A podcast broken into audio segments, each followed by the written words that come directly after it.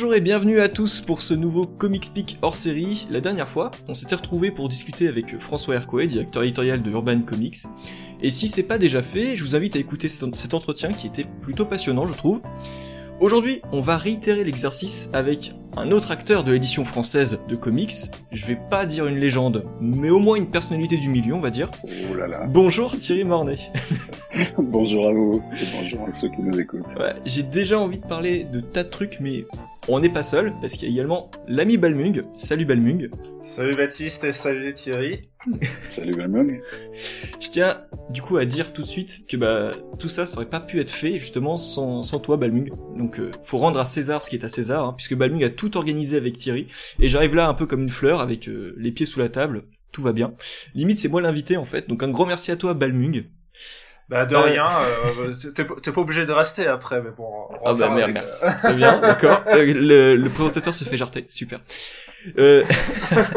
donc Thierry, si on est là, c'est pour parler à la fois de toi, mais surtout avec toi. Donc avant de commencer, évidemment, un petit rappel de l'émission. Euh, nous, on a une ligne directrice avec Balmung, mais les questions, elles peuvent venir comme elles viennent. Hein. On, on, cherche surtout une simple conversation entre passionnés. Et si on arrive à poser des questions qui te semblent parfois délicates, ou alors t'as vraiment pas envie d'y répondre, bah t'es totalement dans ton droit de et on passe à autre chose. Tu es maître de la situation quoi qu'il arrive. Il n'y a pas de souci. pas. Donc l'émission va se passer de la sorte. On va commencer par parler de toi, de ton rapport aux comics. Ensuite, on reviendra sur ta carrière, tes débuts. Je dirais ton ascension. puis on parlera de ta carrière en tant qu'auteur et scénariste. Puis euh, sur la carrière, on va dire récente, toujours en tant qu'éditeur. D'accord, avec plaisir. Voilà. Mais trêve de balardage, Baptiste, parce que voici venu, venu euh, le temps de parler de Thierry Mornay, du coup, le roi du comics français, empereur de Semic et de Delcourt Comics, un règne oh, débuté depuis bien une trentaine d'années. Euh, il est aussi créateur de super-héros, mais il aura le temps de nous en parler. Mais d'ailleurs, je vais te laisser un peu parler, Thierry. D'ailleurs, si tu peux te présenter un peu rapidement à nos auditeurs. D'accord. Bon, euh, déjà, on va faire descendre la, légende du piédestal. bien. non, en fait, ça fait pas une trentaine d'années. Ça fait peut-être plus longtemps que ça que je m'intéresse aux comics et que j'en lis, bien sûr. Euh, moi, j'ai été biberonné à, à Strange, Titan Nova, aux éditions Lux, Sage Édition et, euh, et Artima. C'est comme ça que j'ai découvert la BD euh, américaine. Et puis, euh, un petit peu plus tard, euh, bah, j'ai eu la, la chance d'être de cette époque où, où j'ai pu pu lire en même temps spécial USA d'un côté, euh, piloté par Fershid, Baroucha et euh, et puis ensuite Metal Hurlant bien sûr, époque euh, Jean-Pierre Dionnet et compagnie. Et en fait, ils sont un peu mes mes, deux mentors dans le sens où euh, c'est eux qui m'ont montré la voie de la de la BD américaine qui pouvait proposer bien d'autres choses de manière beaucoup plus riche que simplement les séries de super-héros auxquelles je m'abreuvais pourtant au début quoi voilà après vous parliez d'une trentaine d'années là, durant laquelle j'ai j'ai collaboré à divers projets en fait c'est un petit peu moins que ça quand même parce que je suis pas aussi vieux que ça, je vous remercie les gars. euh, c'est non, en l'occurrence, ça fait une grosse vingtaine d'années, ce qui est déjà pas mal. Euh, en ayant commencé, je vais pas, je vais pas vous remonter au temps des dinosaures avec ce que j'ai fait au début, mais euh, moi j'ai un passé de fanzineux au départ. C'est-à-dire que j'ai commencé par lire des fanzines et à m'intéresser à ce qui se passait euh, derrière le, le, le, rideau, derrière les publications elles-mêmes. Je me suis intéressé aux auteurs et, et, ça m'a permis de collaborer euh, assez rapidement, dès le tout début des années 80, en fait, à, à Skers. Donc j'ai lu Skers, puis j'ai intégré l'équipe à une époque. Alors Scarce, pour ceux qui ne connaissent pas, c'est un fanzine, magazine, prosine, appelons-le comme on veut, euh, ancêtre de tous les blogs et les sites internet dédiés aux comics, et euh, qui a comme particularité celle de toujours exister. Elle est euh, aujourd'hui, c'est un magazine qui reste euh, piloté aujourd'hui par Xavier Lancel, que je salue et, et qui est, euh, qui est libraire sur sur l'île. et, euh, Xavier a repris le flambeau. C'est une espèce de quatrième époque en fait, euh, et c'est ce qui fait aussi la particularité de, de c'est d'avoir euh, su durer à travers les âges et de proposer aujourd'hui un, journal d'analyse euh, plus que de la recopie bête de, de, de communiqués de presse venus des États-Unis et qui, euh, qui inondent la toile. Alors, écoute, ça, ça, me fait vraiment rire parce que je savais pas du tout que tu étais rédacteur de Scars, mais en fait, je suis également rédacteur de Scars actuellement. Donc, bah, bah, voilà. en fait, Xavier m'a retrouvé sur le Lille Comics Festival il y a bah, juste avant le Covid, et du coup, j'ai rejoint l'équipe sur les tout derniers numéros là, donc ça fait pas longtemps. Mhm. Mais franchement, ça me fait vraiment bizarre de me dire que c'est bien, c'est bien parce qu'on est dans le passage de flambeau, on est dans le dans la transmission. Et moi, c'est vraiment au cœur de tout ce que je fais en fait depuis. Alors c'est très marrant parce que tu tu introduisais le euh, le, le, chat d'aujourd'hui en, en, parlant de François euh, qui, qui pilote suit le catalogue chez Urban. Et euh, bah, François était mon, mon, mon, stagiaire et mon assistant pendant pas mal d'années chez Delcourt avant de, de, de prendre son envol chez, chez Média Participation.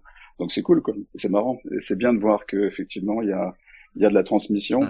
Et puis j'évoquais euh, Ferchid Baroucha et, et Jean-Pierre parce que quelque part c'est euh, c'est auprès de, du travail qu'ils ont effectué que moi je me suis bâti entre guillemets. Euh, même si ça a pris des chemins euh, un peu différents, parce que moi j'ai pas de formation particulière dans le domaine de l'édition, j'ai appris sur le tas. Et ça s'est fait avec Scares d'une part, avec des collaborations avec divers autres fanzines, notamment l'Inédit, qui est un, un fanzine qui a été publié pendant des années en, Belgique par l'ami Tony Larivière, qui est un libraire d'ailleurs euh, à Andenne, en Belgique, pas très loin de Namur, euh, avec qui on est toujours en contact, bien sûr.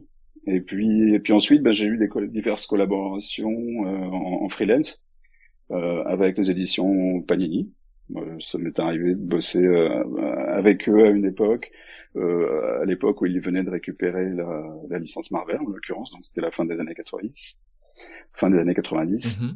euh, donc je me suis occupé de magazines comme Marvel le magazine, Hulk, Kaboom, des choses comme ça.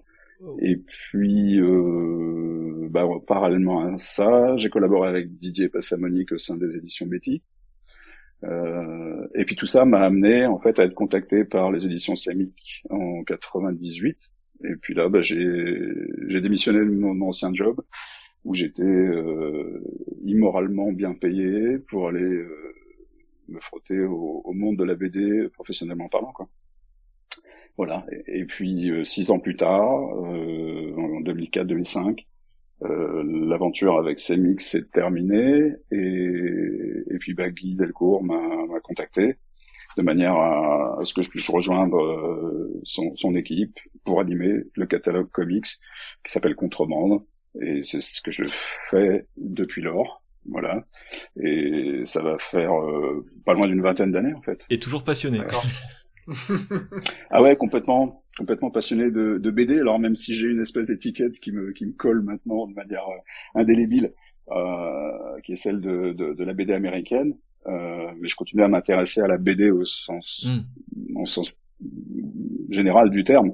Euh, moi, j'ai bouquiné des, des, petits formats, des pockets noirs et blancs, euh, kiwis en blas et autres, euh, qui n'existent plus aujourd'hui. À une époque, euh, j'ai été biberonné à Strange, je l'évoquais, euh, des éditions Lug, euh, au magazine de BD lorsqu'il y en avait encore euh, dans les dans les mhm. kiosques, et puis et puis, puis aux albums quoi. Mais je suis autant fan d'un Jean Giraud sur sur sur Blueberry que que d'un Frank Miller ou d'un Gil Kane d'un John Busma ou d'un Gilles Collan en fait.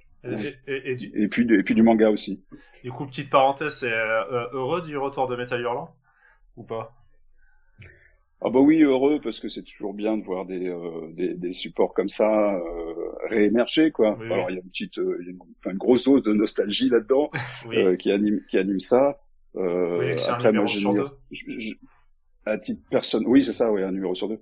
Mais à titre personnel, j'y retrouve pas forcément ce qui ce qui faisait en ce qui me concerne le charme de l'époque, mais c'est bien c'est bien que ça ça revienne, ouais, bien sûr. Euh, tu parlais justement du du format kiosque. Euh, qu'est-ce qui t'a charmé là-dedans en fait? Est-ce que c'est du coup tout le déclic vient de vient de ça? Bah en fait à l'époque euh, la BD américaine elle était quasi exclusivement disponible en kiosque. Mhm. Que ce soit justement à travers ces revues mythiques euh, des éditions Lug euh, ou autres. mais même j'évoquais Metal Hurlant ou Spécial USA, c'était des magazines de presse. Ah L'album est venu dans un second temps, quoi. Même si la voix, elle, a été montrée notamment en termes de d'albums dédiés à la, à la BD américaine par par Fairchild. avec édition USA, les éditions du fromage, enfin ce genre de choses. Et puis par Jean-Pierre, lorsque les premiers albums, je sais pas, d'Eisner ou, ou même de, de bandes dessinées anglaises avec Judge Dredd, par exemple, sont apparus au sein des Humanoïdes Associés.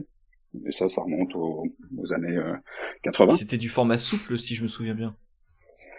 Bon, il y avait un peu de tout en fait, hein, parce qu'il y avait aussi, il faut pas oublier euh, Futuropolis, hein, oui. Euh, ah oui, première, première fois l'évocation, première incarnation de, Futuropolis, avec euh, des strips par exemple qui étaient repris, euh, les Spirits bien sûr, il y avait du Batman, il y avait euh, il y avait des super héros, il y avait les éditions Zenda aussi, oui. puisque c'est c'est là qu'on a vu les premières éditions en France de, de Watchmen qui s'appelaient Les Gardiens, de V pour Vendetta, de, du Dark Knight Returns. Enfin, il y avait une sélection absolument incroyable, quoi. Des albums qui, pour la petite histoire, se sont retrouvés ensuite chez, chez Delcourt quand Zenda a disparu. Donc, euh, ça prouve bien le, le, le goût euh, très très affiné que peut avoir Guy pour la BD américaine. Parce que par hasard, puisqu'il a, il a, enfin, il a, il travaillait aux États-Unis à une époque. C'est là qu'il a, il a, il a découvert tout ça et, et nourrit son, son goût de la BD américaine. Et puis parmi les toutes premières, euh, tout premiers albums de Delcourt euh, au milieu des années 80, au milieu des années 80, il y avait, il y avait des albums euh, de, de bande dessinée américaine, hein, The Nam, Miracle Man, Marada, Marada la Louve, mm. Electra. Tout ça, ça a été publié aussi chez Delcourt à l'époque. Tu parles là de pas mal de choses et tu dis justement que tu portes l'étiquette du comics, mais il n'y a pas que ça. Donc ça veut dire qu'il y a quand même d'autres attaches à la fiction qui qui nourrit ta passion en fait. Oui, bien sûr. Euh, alors je sais pas à quoi tu veux faire référence justement exactement. à tout ce qui touche en dehors du comics en fait. Justement, qu'est-ce qui, quel lien est-ce que tu peux établir avec le comics, avec d'autres œuvres de fiction? Alors je sais qu'on va pouvoir parler de rapport au cinéma, à la littérature, à la peinture, mais euh, bien sûr, c'est un, un, croisement de, de tous ces, ces genres-là qui qui font que tu as eu envie de, de travailler dans l'édition? Je me suis, je me suis nourri en fait de, de pop culture au milieu des années 80. C'est-à-dire que je disais que j'étais biberonné à Strange, mais mon, mon biberon suivant, ça a été Starfix, mmh. euh, magazine de cinéma, ça a été l'écran fantastique, ce qui d'ailleurs pour l'anecdote, fait le lien aussi avec euh, avec Guy Delcourt puisqu'il était correspondant euh, aux États-Unis pendant sa, la période où il vivait aux États-Unis de l'écran fantastique. Euh, c'est là qu'il a eu des, des qu'il a pu mener des interviews de, d'Harrison Ford par exemple à l'époque de, de Star Wars ou autre. Et euh, ben voilà, moi, même ma, ma pop culture, elle s'est, elle s'est bâtie autour de ce cinéma de genre. Elle s'est bâtie autour de, de la musique, du rock, de de, la bande dessinée au sens large du terme, à une époque où il était presque, enfin pas presque, mais totalement plus simple de suivre à peu près euh, tout ce qui était publié. Hein, le nombre d'albums par an permettait de, pas tout simplement de pouvoir euh, au moins goûter à peu près à, tout. Quoi. Quand il y avait 500 euh, albums de publiés au cours d'une année, ça ne veut pas dire qu'on pouvait tout acheter et tout mmh. lire, mais ça restait humainement possible lorsqu'aujourd'hui on est à plus de 6000 albums par an, et toute évidence, euh, même si on est Crésus, euh, on n'a pas forcément le temps matériel de tout absorber, tout lire, donc on est obligé d'opérer des sélections. Quoi. Sans parler de la question d'apprécier. Mais euh, oui, non, je voulais juste compléter par par le fait que bah, les, les, les, influences, elles sont aussi celles de la de la lecture. Euh, bah, euh, moi j'ai découvert euh, Frank Herbert, euh, j'ai découvert les grands auteurs de, de, SF un peu un peu classiques au cours des années 70-80. J'ai été nourri de ça et, et, finalement la bande dessinée américaine, elle était vraiment au croisement de tout ça et c'est probablement pour ça que je suis allé plus facilement vers ça. Par rapport à ton projet éditeur, tu disais justement que tu t'es intégré là-dedans. Alors de ce que j'ai, si j'ai bien compris, par l'intermédiaire du fanzine et de Scarce, c'est ça? Hmm. Oui, enfin ça a été une, un, tremplin en fait.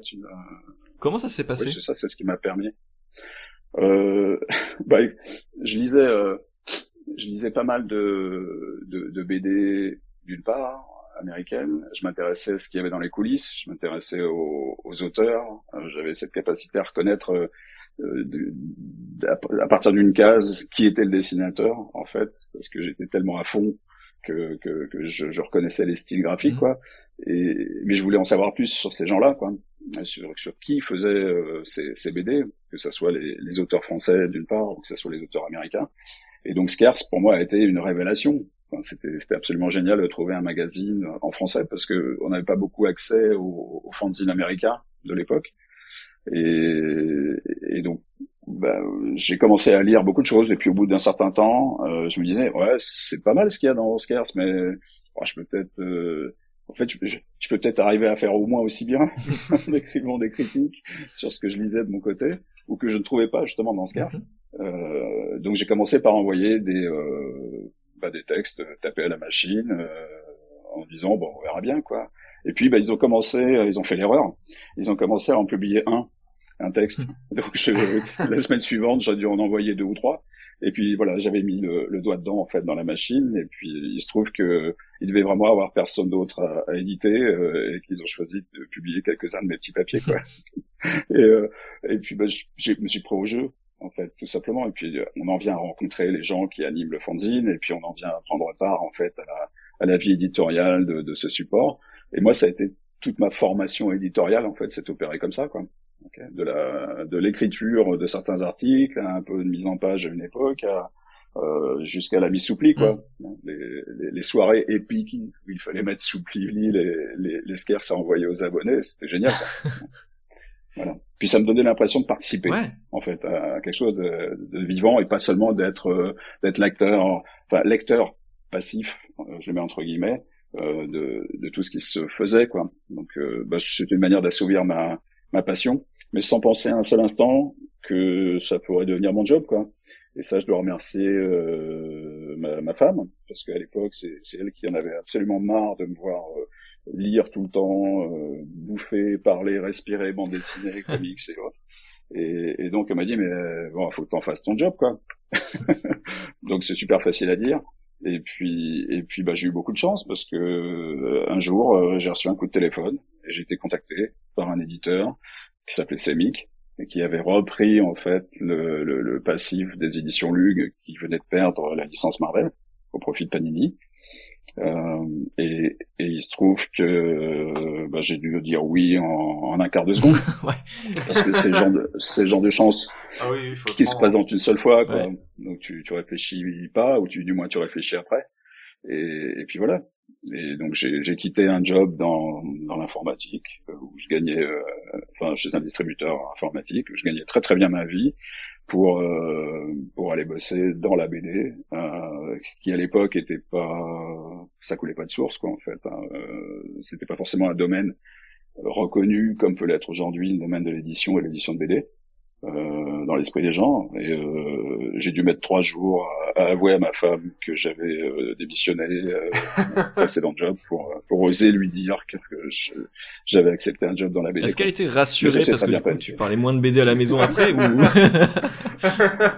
Bah en fait non non ça n'a fait qu'amplifier le phénomène en fait donc de ce côté-là elle, avait raison. non, non, ça s'est ça s'est super bien passé. Puis surtout, euh, bah, voilà, ça fait ça fait près de près de 25 ans maintenant hein, euh, que, que que je, je m'amuse. J'ai la chance d'avoir un, un, job, enfin d'avoir une qui est une passion dont j'ai fait un job. Et euh, c'est c'est le pied quoi. C'est le pied. Je ne peux pas dire autre chose. D'accord. On, ose imaginer. Euh, je suis persuadé que du coup on t'a déjà posé la question hein, parce que j'ai l'impression que c'est une sorte de d'image de du lecteur, enfin lecteur fan entre guillemets. Euh, est-ce que du coup il y a une œuvre maîtresse qui t'a guidé, mais j'ai pas l'impression du coup quand tu nous racontes ton histoire de comment est-ce que tu es devenu éditeur, ça a été vraiment un ensemble d'œuvres au final. Donc euh, je crois que la question euh, n'a pas n'a pas vraiment de sens. Ouais, j'étais assez boulimique.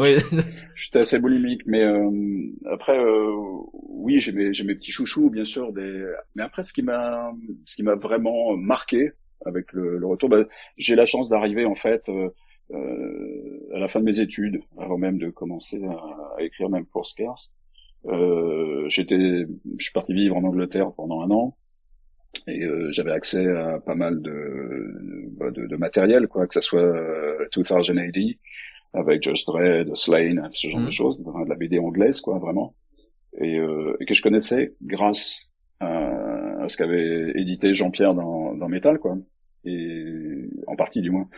Et là, j'ai découvert un univers complet. Euh, J'avais accès à des comics américains. Euh, J'achetais euh, vraiment rien pour bouffer parce que je gardais de l'argent pour aller acheter mes comics toutes les semaines.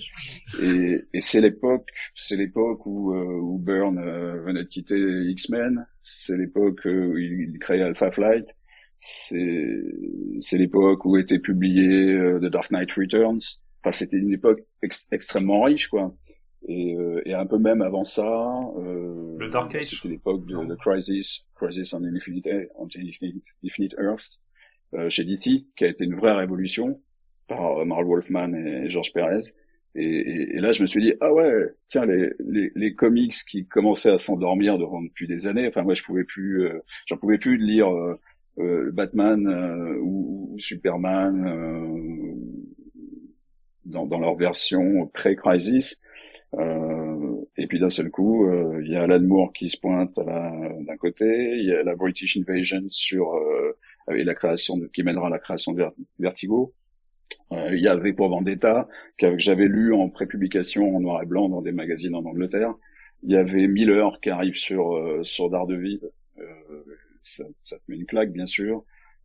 bref, il y a toutes ces œuvres un peu majeures qui viennent marquer le début des années 80, le milieu des années 80 et qui et qui donnent à nouveau quelque part, enfin, donne donne leur lettre de noblesse aux comics de super-héros et qui, même s'il n'y a pas que ça dans les comics, enfin, j'en ai fait un, un, un moto et, un, et, c'est vraiment ce qui pilote moi la manière que j'ai d'éditer aujourd'hui les comics chez Delcourt. Mais euh, quelque part, euh, il y avait une vraie révolution qui était en route et quand tu es lecteur et que tu es témoin de ça en temps réel, ben ça, ça chamboule. Hmm. C'est carrément bien. C'est super. Il faut dire que tu as été pris en fait dans, dans une période où il y avait énormément de chamboulements et en fait c'était difficile du coup de pas de pas être passionné par par ce que tu aimais déjà de base. Bah, quand tu l'étais déjà et qu'effectivement tu vois arriver ça et tu dis ah ça prend de l'ampleur, c'est vachement bien. Il y a des choses qui sont écrites qui te qui résonnent en toi. Euh, c'est ouais, c'est c'est super porteur quoi. Ouais. Et puis tout ça a amené très très gentiment au début des années 90, et puis puis à la création d'Image quoi, ouais. qui pour moi est la probablement la, la véritable révolution qu'a connue l'industrie euh, éditoriale américaine. Euh, en plus en plus du travail des, de gens comme euh, comme Gilbert Shelton euh, ou, ou d'autres bien sûr sur la partie la partie underground quoi, mm. mais en fait, il y a, une vraie nouvelle richesse. Mais, mais j'avais déjà fait un peu mon, mon homework en fait en, en travaillant, en remontant l'histoire parce que parce qu'on peut pas parler de, de comics américains sans s'intéresser au strip, sans s'intéresser à Alex Raymond, à Milton Caniff, à Williamson, à Frazetta, à tous ces gens-là. Mm. en fait. Ce qui semble souvent très très oublié malheureusement, et c'est dommage parce qu'il faut toujours remonter aux sources. C'est vrai. sachant que c'est, c'est publié, mais c'est vrai que c'est rare, on, leur met rarement l'image, euh, enfin le, le, titre euh, comics dessus, enfin tout ce qui est Milton Caniff, euh, les, Terry les pirates. à l'époque, mm. ça, ça c'était mis avec tout le reste, mais maintenant c'est vraiment le côté BD pour papa et en fait c'est dans un coin de, des étagères de, vintage un peu ouais et puis euh... ouais bien sûr. Mais le, vrai problème il est même pas là à mon sens c'est que dans l'esprit de la majorité des gens euh, comics euh, signifie super héros oui, ça, ça c'est tellement limitatif. Euh, voire même euh, quand les gens voient euh, une, ima une image de super héros qu'elle soit animée d'ailleurs au cinéma ou aux jeux vidéo ou dans un comics un comic book. Euh, pour eux, c'est un Marvel, oui. ce, qui est, ce, qui, ce qui prouve la force du marketing, oui. d'ailleurs, de, de, Disney ou de Marvel eux-mêmes avant mais c'est terrifiant pour moi d'écouter ça. C'est une hérésie presque. Parce que le, un comic book, c'est jamais qu'une bande dessinée américaine, quelle que soit son origine. Mais il y avait un peu la, la même chose. Euh, voilà, je vais, on va, va faire plus rapide. enfin, plus rapide, je veux dire, sinon ça va partir euh, loin. Mais euh, il y avait aussi l'espèce de guéguerre avec, même au, au, côté USA, où Will Eisner en avait un peu marre. Parce que il y avait guéguerre de la BD, c'est un peu du spectacle, un peu enfantin. Et lui, il avait un peu marre de cette image-là. Il y a un peu la, il y a un peu la même chose en France. Quoi. Ils sont plusieurs, ouais. Mais Will Eisner en tête, c'est vrai. Mais même avant lui, euh, quand on regarde euh, ce qu'a fait Gil Kane, euh, ce qu'a tenté de faire Gil Kane en dehors du super-héros, parce que on a tendance à penser, et avec tout le respect que j'ai, j'adore Will Eisner, et je suis tellement ravi d'être l'éditeur de la majorité de ces, ces, ces romans graphiques, puisque c'est comme ça que ça s'est appelé à l'époque. Euh, il y en a qui utilisent toujours le terme. Hein. Pardon Il y en a qui utilisent toujours le terme pour des, des BD, des fois pour juste pas dire que c'est du comics, mais bon, c'est autre chose. Hein. Ah ouais, mais ça c'est complètement galvaudé aujourd'hui. Mais les, les vrais premiers romans graphiques, en fait, c'est euh, on peut même considérer que c'était les strips. Regarde les Princes Vaillants ou les, les, Tarzans, où tu avais effectivement une image du texte en dessous. On avait cette, ce mélange, euh, mais pas, pas fluide, comme le propose la BD, euh, du texte et de l'image, quoi.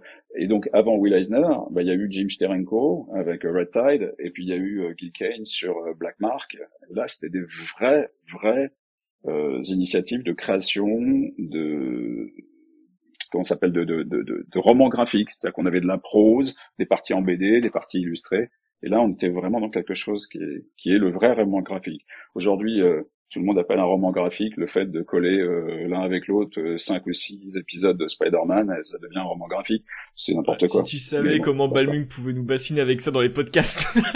moi, c'est, c'est surtout qu'en fait, je, en, pour moi, c'est associé en français ces temps-ci. C'est surtout soit on veut pas dire que c'est du comics, soit euh, c'est euh, non mais en fait euh, ça c'est de la vraie BD et puis tout le reste le comics ça ça en est pas vraiment et ah là là ça me rend un peu un peu fou quand je, je vois le terme utilisé de manière un peu injustifiée quoi. ouais bien sûr et puis surtout on a on a collé au, derrière le terme roman graphique beaucoup de pages dessinées vite. Je dis pas forcément dessinées mal en noir et blanc euh, pour raconter une histoire intimiste, quoi, de, d'un mec ou d'une nana névrosée. Ouais.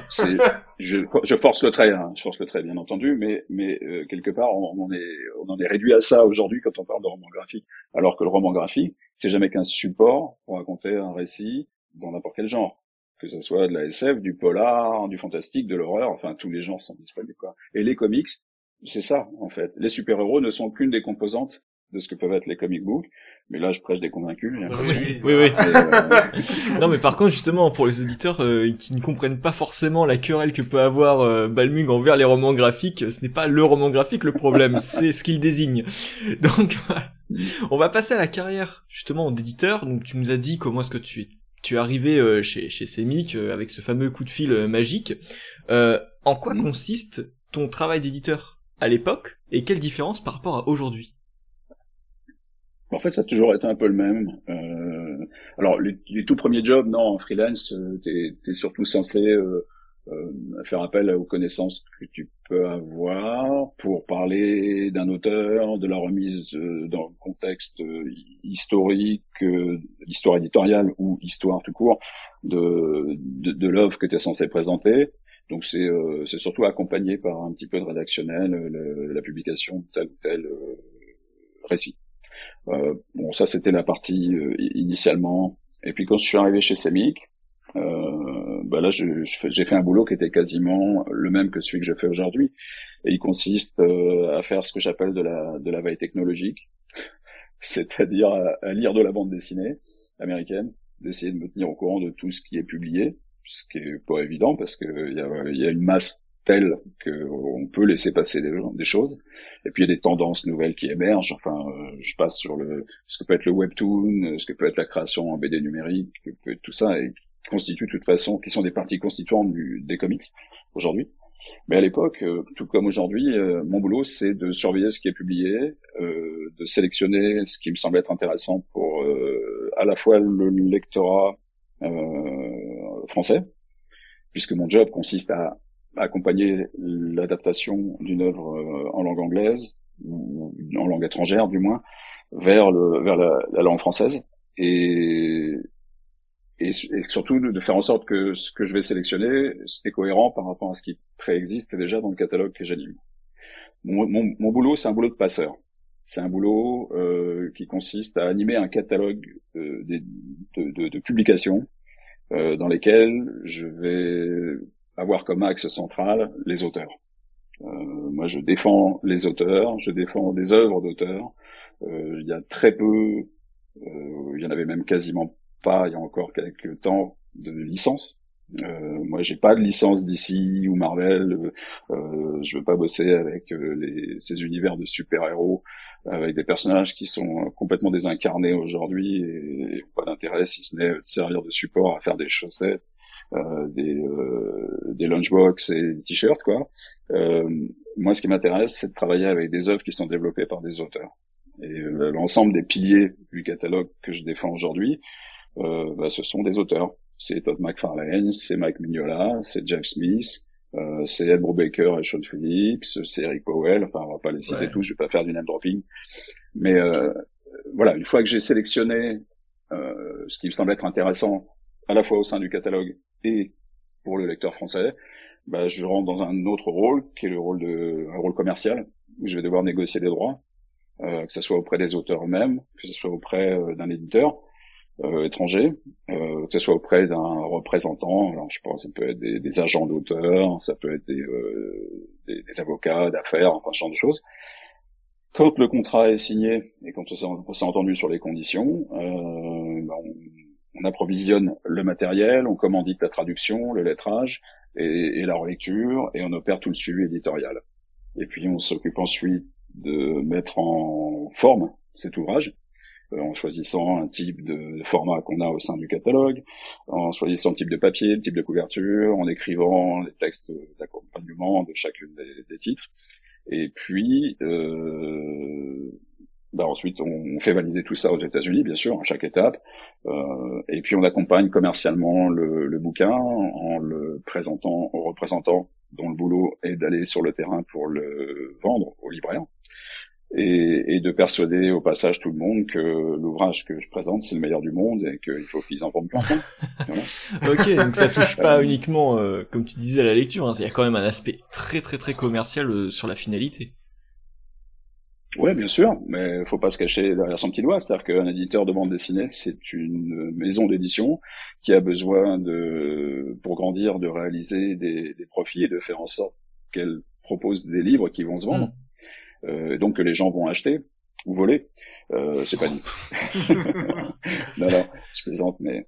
Euh, Alors tu nous as parlé là du rapport avec euh, du coup les Big Two avec les, ces licences sur les chaussettes etc. Hein. Euh, mais ouais. justement est-ce que c'est pour ça que t'as quitté Semic? Oh non, non, euh, je veux pas refaire l'histoire, mais j'ai quitté Semic parce qu'on s'est pas du tout entendu sur la manière de travailler avec les patrons de cette boîte à l'époque. Ah, ok. Voilà. D'accord. C'est beaucoup plus court. Oui. euh, ok. Ouais, non, non, mais bon, après ça s'est fini en procès et tout ça, mais là on va pas. Je Ah, vais d'accord. ça intéresse personne. Euh, et mais euh, et j'ai gagné.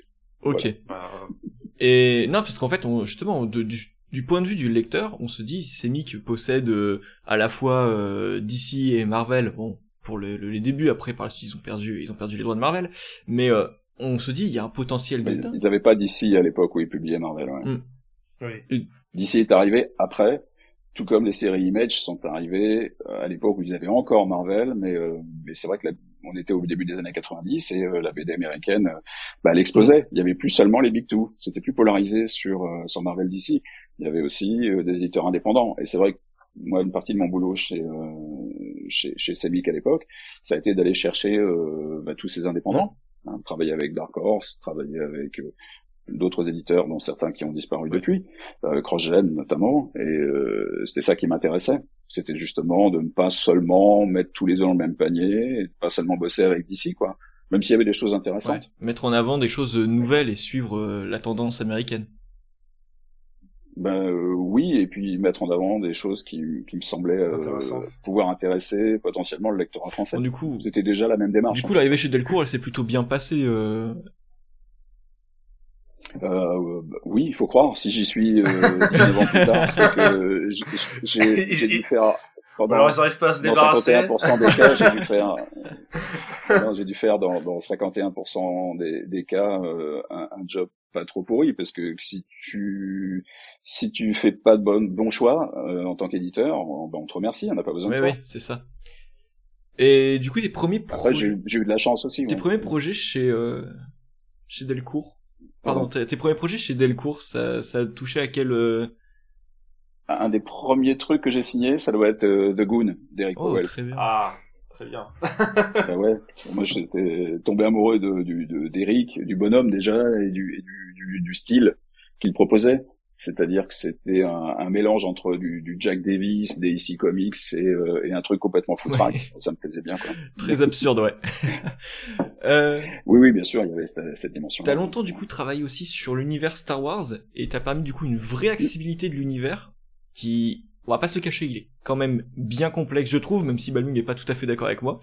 Est-ce que du coup, bon, même si c'est une licence très populaire, bah, comment est-ce qu'on en vient à convertir entre guillemets un potentiel lecteur avec des comics qui sont pourtant très éloignés des films? En fait, euh, le lectorat de Star Wars n'était pas le même que celui, enfin, ils se rencontraient dans une certaine mesure, mais, mais relativement euh, limité. Euh, et le lectorat Star Wars n'était pas le même lectorat que le lectorat des comics des autres ouvrages que vous pouvez proposer.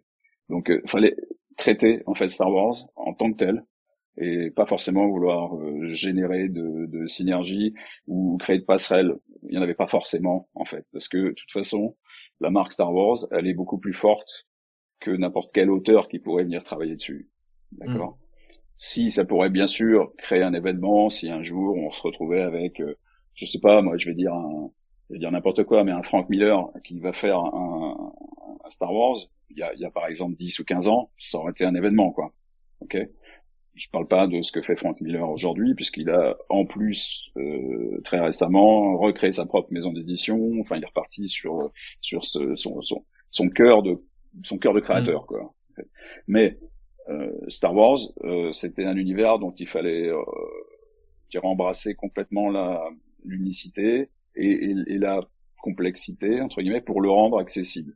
Donc euh, faire du, du, reader friendly en, en proposant des, des timelines, en, en, replaçant chronologiquement tel ou tel album, telle ou telle série. Euh, moi, ça m'a semblé la bonne chose à faire à l'époque de ce qui s'appelait euh, l'univers étendu, avant que Disney rachète Lucas et fasse oui. Euh, table rase de tout ça. Mais mine de rien, c'est pas inintéressant de réincorporer des personnages de l'univers étendu ah, qui oui, ils ont charclé quelques années avant, euh, Amiral Throne en particulier, euh, en le faisant réécrire. Euh, bon, moi je suis pas du tout client de, de, de ça. je me suis bien amusé sur l'univers Star Wars pendant quasiment une quinzaine d'années pour ce que c'était. Et puis, puis je dois avouer que je, je suis pas très client de ce que Disney en, en a fait ou ou en fait depuis bon, on, on, est beaucoup, euh, on est beaucoup dans ce cas-là côté lecteur. Ouais. D'ailleurs, du coup, tu nous parles de cette fameuse frise et François Hercou nous en a également parlé. Faut croire que tu l'as vraiment bluffé sur ce coup-là. Hein. Parce que cette idée de frise euh, chronologique verticale sous forme de sabre, bah en fait, euh, c'est quand même un truc. Et je m'en suis souvenu après l'entretien avec François, c'est que à 8 ans, j'étais à l'exposition de Star Wars à la Cité des Sciences et je suis tombé sur Clone Wars tome 2 et je suis tombé sur cette frise. Et en fait, Mm. malgré l'âge, j'ai compris ce que ça signifiait. J'ai compris que justement il y avait toute une chronologie, toute une histoire dans la fiction. Et je veux dire, mais c'est tellement intuitif. Mais comment est-ce que tu arrivé à en avoir cette idée géniale? Oh, je sais pas, c'est pas une idée géniale. Il y a, y a rarement des idées euh, géniales et moi je revendique rien là-dessus. Euh, on s'inspire de choses euh, qui, qui, avec lesquelles on, qu'on a déjà remarqué avant ou qui ont fonctionné avant. Mais regarde, on évoquait par exemple l'univers DC Comics euh, avec euh, Crisis, euh, qui a été le moment où euh, DC, les éditeurs de chez DC, ont décidé de, de supprimer toutes les terres parallèles pour n'avoir qu'un seul et même, une seule et même terre et regrouper tous les personnages. Et en fait, c'était un espèce de point zéro sur lequel on allait pouvoir ensuite positionner les choses, une espèce de cohérence chronologique. Puis moi, j'ai été nourri à Marvel en fait, et, Marvel, bah, c'était un univers cohérent aussi. Mm. Alors la cohérence chronologique en fait partie. Euh, maintenant, tout ça est, balayé puisque t'es, euh, on est, on est, on baigne dans le multivers à tous les niveaux. Euh, ce qui est euh, un, truc, un, cheap trick euh, scénaristique, je pense, pour, échapper à tout ça et puis pour pour générer des licences en plus. Hein, c'est rien d'autre que ça. Et bah, créer créer une une, une frise chronologique sur euh, sur Star Wars, c'était juste une évidence. C'était une évidence, mais c'est vraiment la mise en page où au final on se dit mais c'est c'est une explosion en fait et complètement intuitive. Bref, c'était c'était une idée que je trouvais vraiment belle et qui malheureusement euh, bah, n'est plus vraiment gardée, je crois. Non, mais après, je... c'est pas à moi de raconter euh, aux autres comment faire leur boulot d'éditeur. Hein. c'est sûr. mais il y en a qui sont meilleurs que d'autres, c'est ça? Non, je vais pas jouer là-dedans, je rigole. Pas ça. non, non, c'est pas, c'est pas du tout ça, parce que je, je sais à quel point c'est suffisamment difficile des fois d'être éditeur.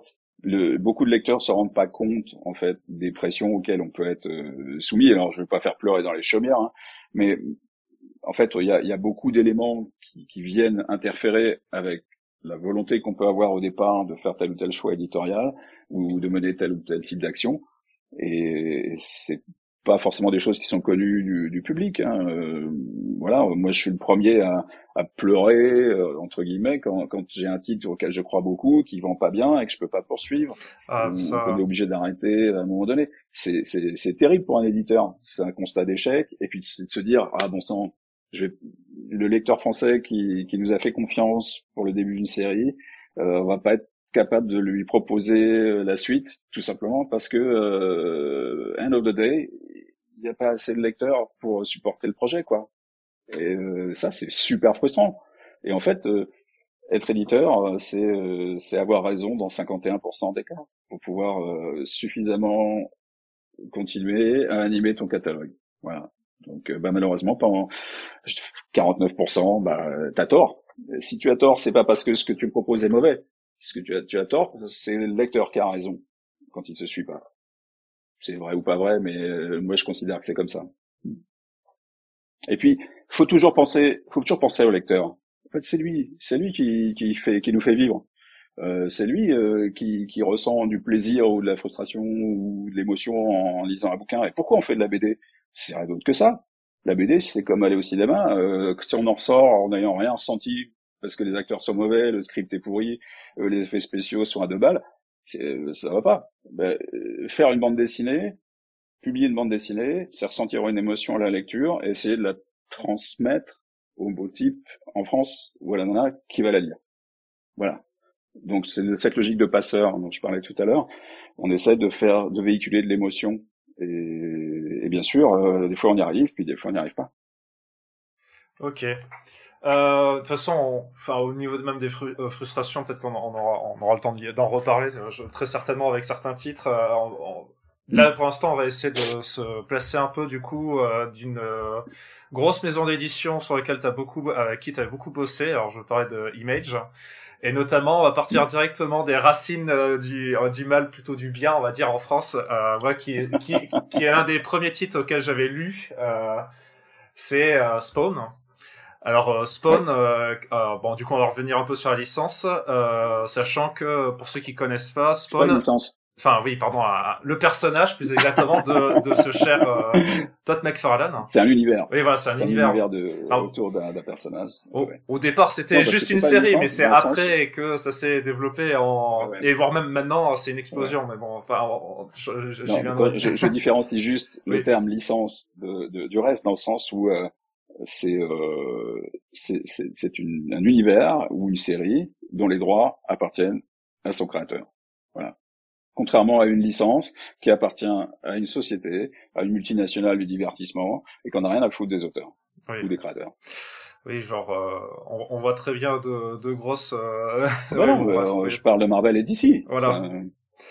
Euh, du coup, pour euh, continuer sur Spawn, alors du coup, c'est c'est euh, du coup un personnage qu'on t'associe beaucoup. Alors bon, il faut savoir que Spawn, ça a été d'abord commencé, on va dire, je crois que c'était en 95, si je dis pas de bêtises, en France. Donc chez Semic. Le tout premier, ouais. Alors je, Semic, quoi. je sais pas si c'était toi qui étais à, charge de, voilà. Bon, je, je me doutais déjà. Non, un non, peu, non, non, non, moi je suis arrivé, je suis arrivé en 98. Ouais, voilà. Donc il y avait déjà un certain nombre de choses qui étaient qui étaient lancées euh, notamment Spawn. Il y a eu des tentatives aussi, euh, Savage Dragon, qui était une première tentative euh, dès le début d'Image et qui a, qui a boomé quoi.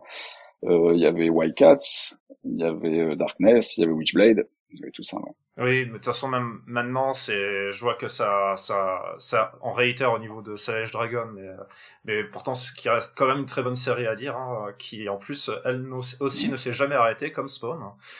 Euh, Tout à fait. Que, alors, même si c'est pas toi qui étais au départ sur la, la série, tu continues à la faire vivre même encore maintenant chez Delcourt, euh, en plus avec euh, maintenant mhm. tout le, Spawn Universe qui se développe avec euh, les trois nouvelles séries que, que tu auras le temps de nous parler. du coup, qu'est-ce qui te séduit dans le personnage? Bah, D'une part, c'est c'est un mélange de genres qui est, qui est intéressant puisque c'est pas un pur super-héros, c'est pas un pur titre d'horreur. Ce qui me séduit le plus, peut-être, c'est la personnalité de Todd, au milieu de tout ça, que, que j'ai la chance de, de, de, connaître depuis un bout de temps. Et c'est ce qui fait d'ailleurs, quand je suis arrivé chez, chez Delcourt, il a souhaité euh, me suivre, en fait, euh, et que la licence pour utiliser ton terme, euh, que, que, la série, les séries Spawn, que l'univers a, a, a pu sortir de chez Semic pour venir chez Delcourt, quoi. Bon, comme ça a été le cas pour euh, d'autres séries. Mais euh, moi, ce qui m'intéresse, c'est de voir que on peut jouir d'une totale liberté de création euh, sur la durée, puisque ça fait plus de 30 ans que, que cet univers existe. Euh, de raconter l'histoire qu'on a envie de raconter euh, sans carcan éditorial, puisqu'il est son propre éditeur, et, et, de bâtir un empire autour de ça. Je dirais que ça, ça me fascine. Et puis le personnage de, de Todd est tellement différent de, de l'homme. En fait, euh, il a une image qui lui colle à la peau des fois, qui, est, qui a rien à voir avec le bonhomme, quoi. Euh, et quand on a la chance de le connaître un petit peu, c'est, c'est un type extraordinaire, qui a une, qui a une énergie folle et, euh, et, qui le montre à travers ce qu'il est capable de faire, quoi. Oui, en plus, il est un peu touché. Avec pourtant une équipe réduite. Pardon Non, oui, en plus, il, est, il a l'air d'être à peu près touche à tout. Enfin, il est euh, surtout au début d'Image, enfin même encore maintenant. Il... Ouais, bien sûr. Mais c'est un type qui accepte pas non comme réponse. euh, quand il décide, quand il décide de faire un truc, il le fait jusqu'au bout, à fond. C'est comme ça. Et, euh, et c'est, non, c'est un mec extraordinaire. Voilà. D'accord.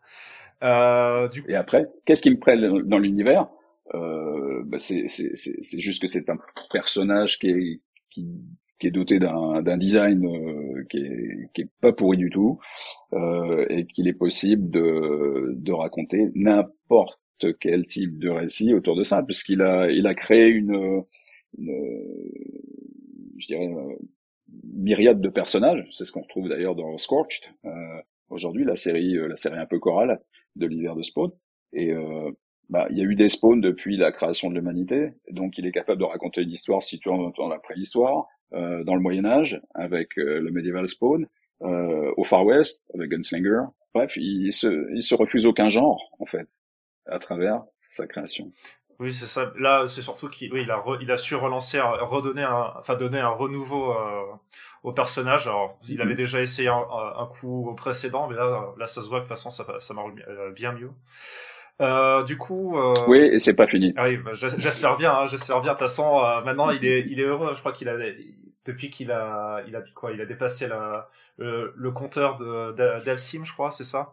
Sur le nombre de numéros. De Dave ouais, sur, ouais, absolument sur Cerebus. Ouais. Bon, bah, euh, oui, ça c'était pour l'anecdote presque. Euh, voilà, il a, il a fait 300 numéros. Alors après, on peut, on peut argumenter sur le fait qu'il n'a pas réalisé lui-même 300 numéros, mais euh, il a toujours eu une sa patte en fait. Hein. Il y a un moment, il a toujours au moins retouché à tous les épisodes, réécrit un bout de dialogue dans un coin, en créé une couverture, euh, dessiner un numéro par-ci par-là. Bref, il a toujours été impliqué depuis le départ euh, dans, dans chacun des numéros de Spawn qui a été publié. D'accord.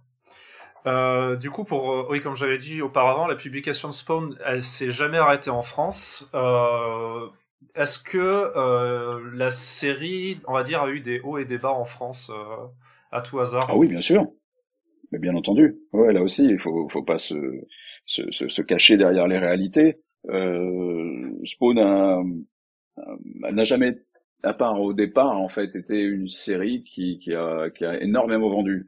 Mais elle a toujours eu un lectorat extrêmement fidèle, euh, qui est suffisant pour qu'on poursuive l'aventure. Euh, là, on va bien voir ce que ça va donner sur la, la durée, puisqu'on a démultiplié les, les, séries. On a lancé euh, trois nouvelles séries euh, en plus de la série principale. principale. Euh, on a réédité beaucoup du backlog, euh, la seule série aujourd'hui à laquelle on n'a pas euh, touché, c'est euh, Curse of the Spawn, la malédiction de Spawn, qui va arriver mi-2023 avec une première intégrale. On a une intégrale qui est prévue en trois volumes sur 2023-2024. Et, euh, et après, ben, on va continuer effectivement à, à proposer aux, aux, aux, lecteurs des choses. Et ça donne autant de points d'entrée à des nouveaux lecteurs euh, que, que, que l'IA de série presque. Euh, c'est-à-dire qu'on peut lire Gunslinger aujourd'hui, euh, éventuellement Scorched, euh, et pas forcément s'intéresser à toutes les séries Spawn. Voilà. Mais il y a un univers qui est d'une richesse telle que mais du coup, avant le, avant le, le dernier point d'entrée, c'était, ça a toujours été le même lectorat du, du début de la série ou après, ou c'était un peu ça le. le, bah, sur 30 ans, obligatoirement, t'as as un renouvellement. C'est pas possible autrement. Euh, à part les, bien sûr, il y a une partie du lectorat qui est un lectorat qui, qui suit la série depuis le début parce qu'ils sont accros et accrochés, et je les comprends. Moi, j'en fais partie. Ça m'amuse toujours bien de suivre euh, Spawn. Euh, et je suis le premier à reconnaître qu'il y a eu des, des ventres mous, comme on dit, euh, avec des périodes qui sont pas qui sont pas forcément force bien ou aussi bien que d'autres. Mais il suffit de regarder n'importe quelle série, euh, que ce soit chez les Big Two ou ailleurs. Dès qu'on a une série longue, obligatoirement, bah, il y a des moments où la série est moins accrocheuse. Mais c'est pas, c'est pas étonnant. Oui, surtout pour une série facile de... de cette longévité, quoi. Ah bah, à partir du moment où on est dans une série à suivre et longue, il faut s'attendre à ce qu'il y ait des moments où euh, ça soit pas, euh, ça soit pas super quoi. Mais regarde, regarde, prenons un exemple chez Marvel avec Daredevil.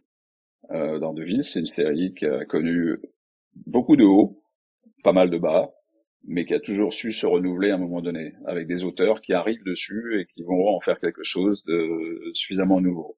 D'accord? Euh, Qu'est-ce que je peux trouver comme autre exemple? Euh, Wonder Woman, quand euh, le relance, la, relance a été faite il y a, une quarantaine d'années maintenant, pas loin, par Georges Pérez, c'était euh, c'était super, c'était magnifique.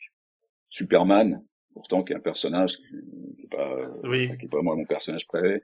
Euh, quand quand Burn est arrivé euh, pour faire Man of Steel, ben ouais, miaou, moi j'étais ravi quoi de, de lire ça. Regarde Fantastic Four, une série qui a disparu pendant longtemps. Ben, il y a eu des périodes, euh, Kirby et Lee d'un côté, euh, Simonson, euh, Burn également.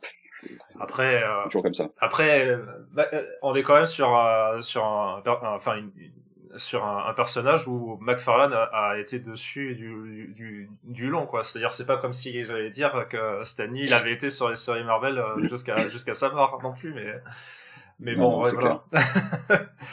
Euh... Stanley, il avait, il a rendu les clés. oui, oui. à un moment donné, voilà.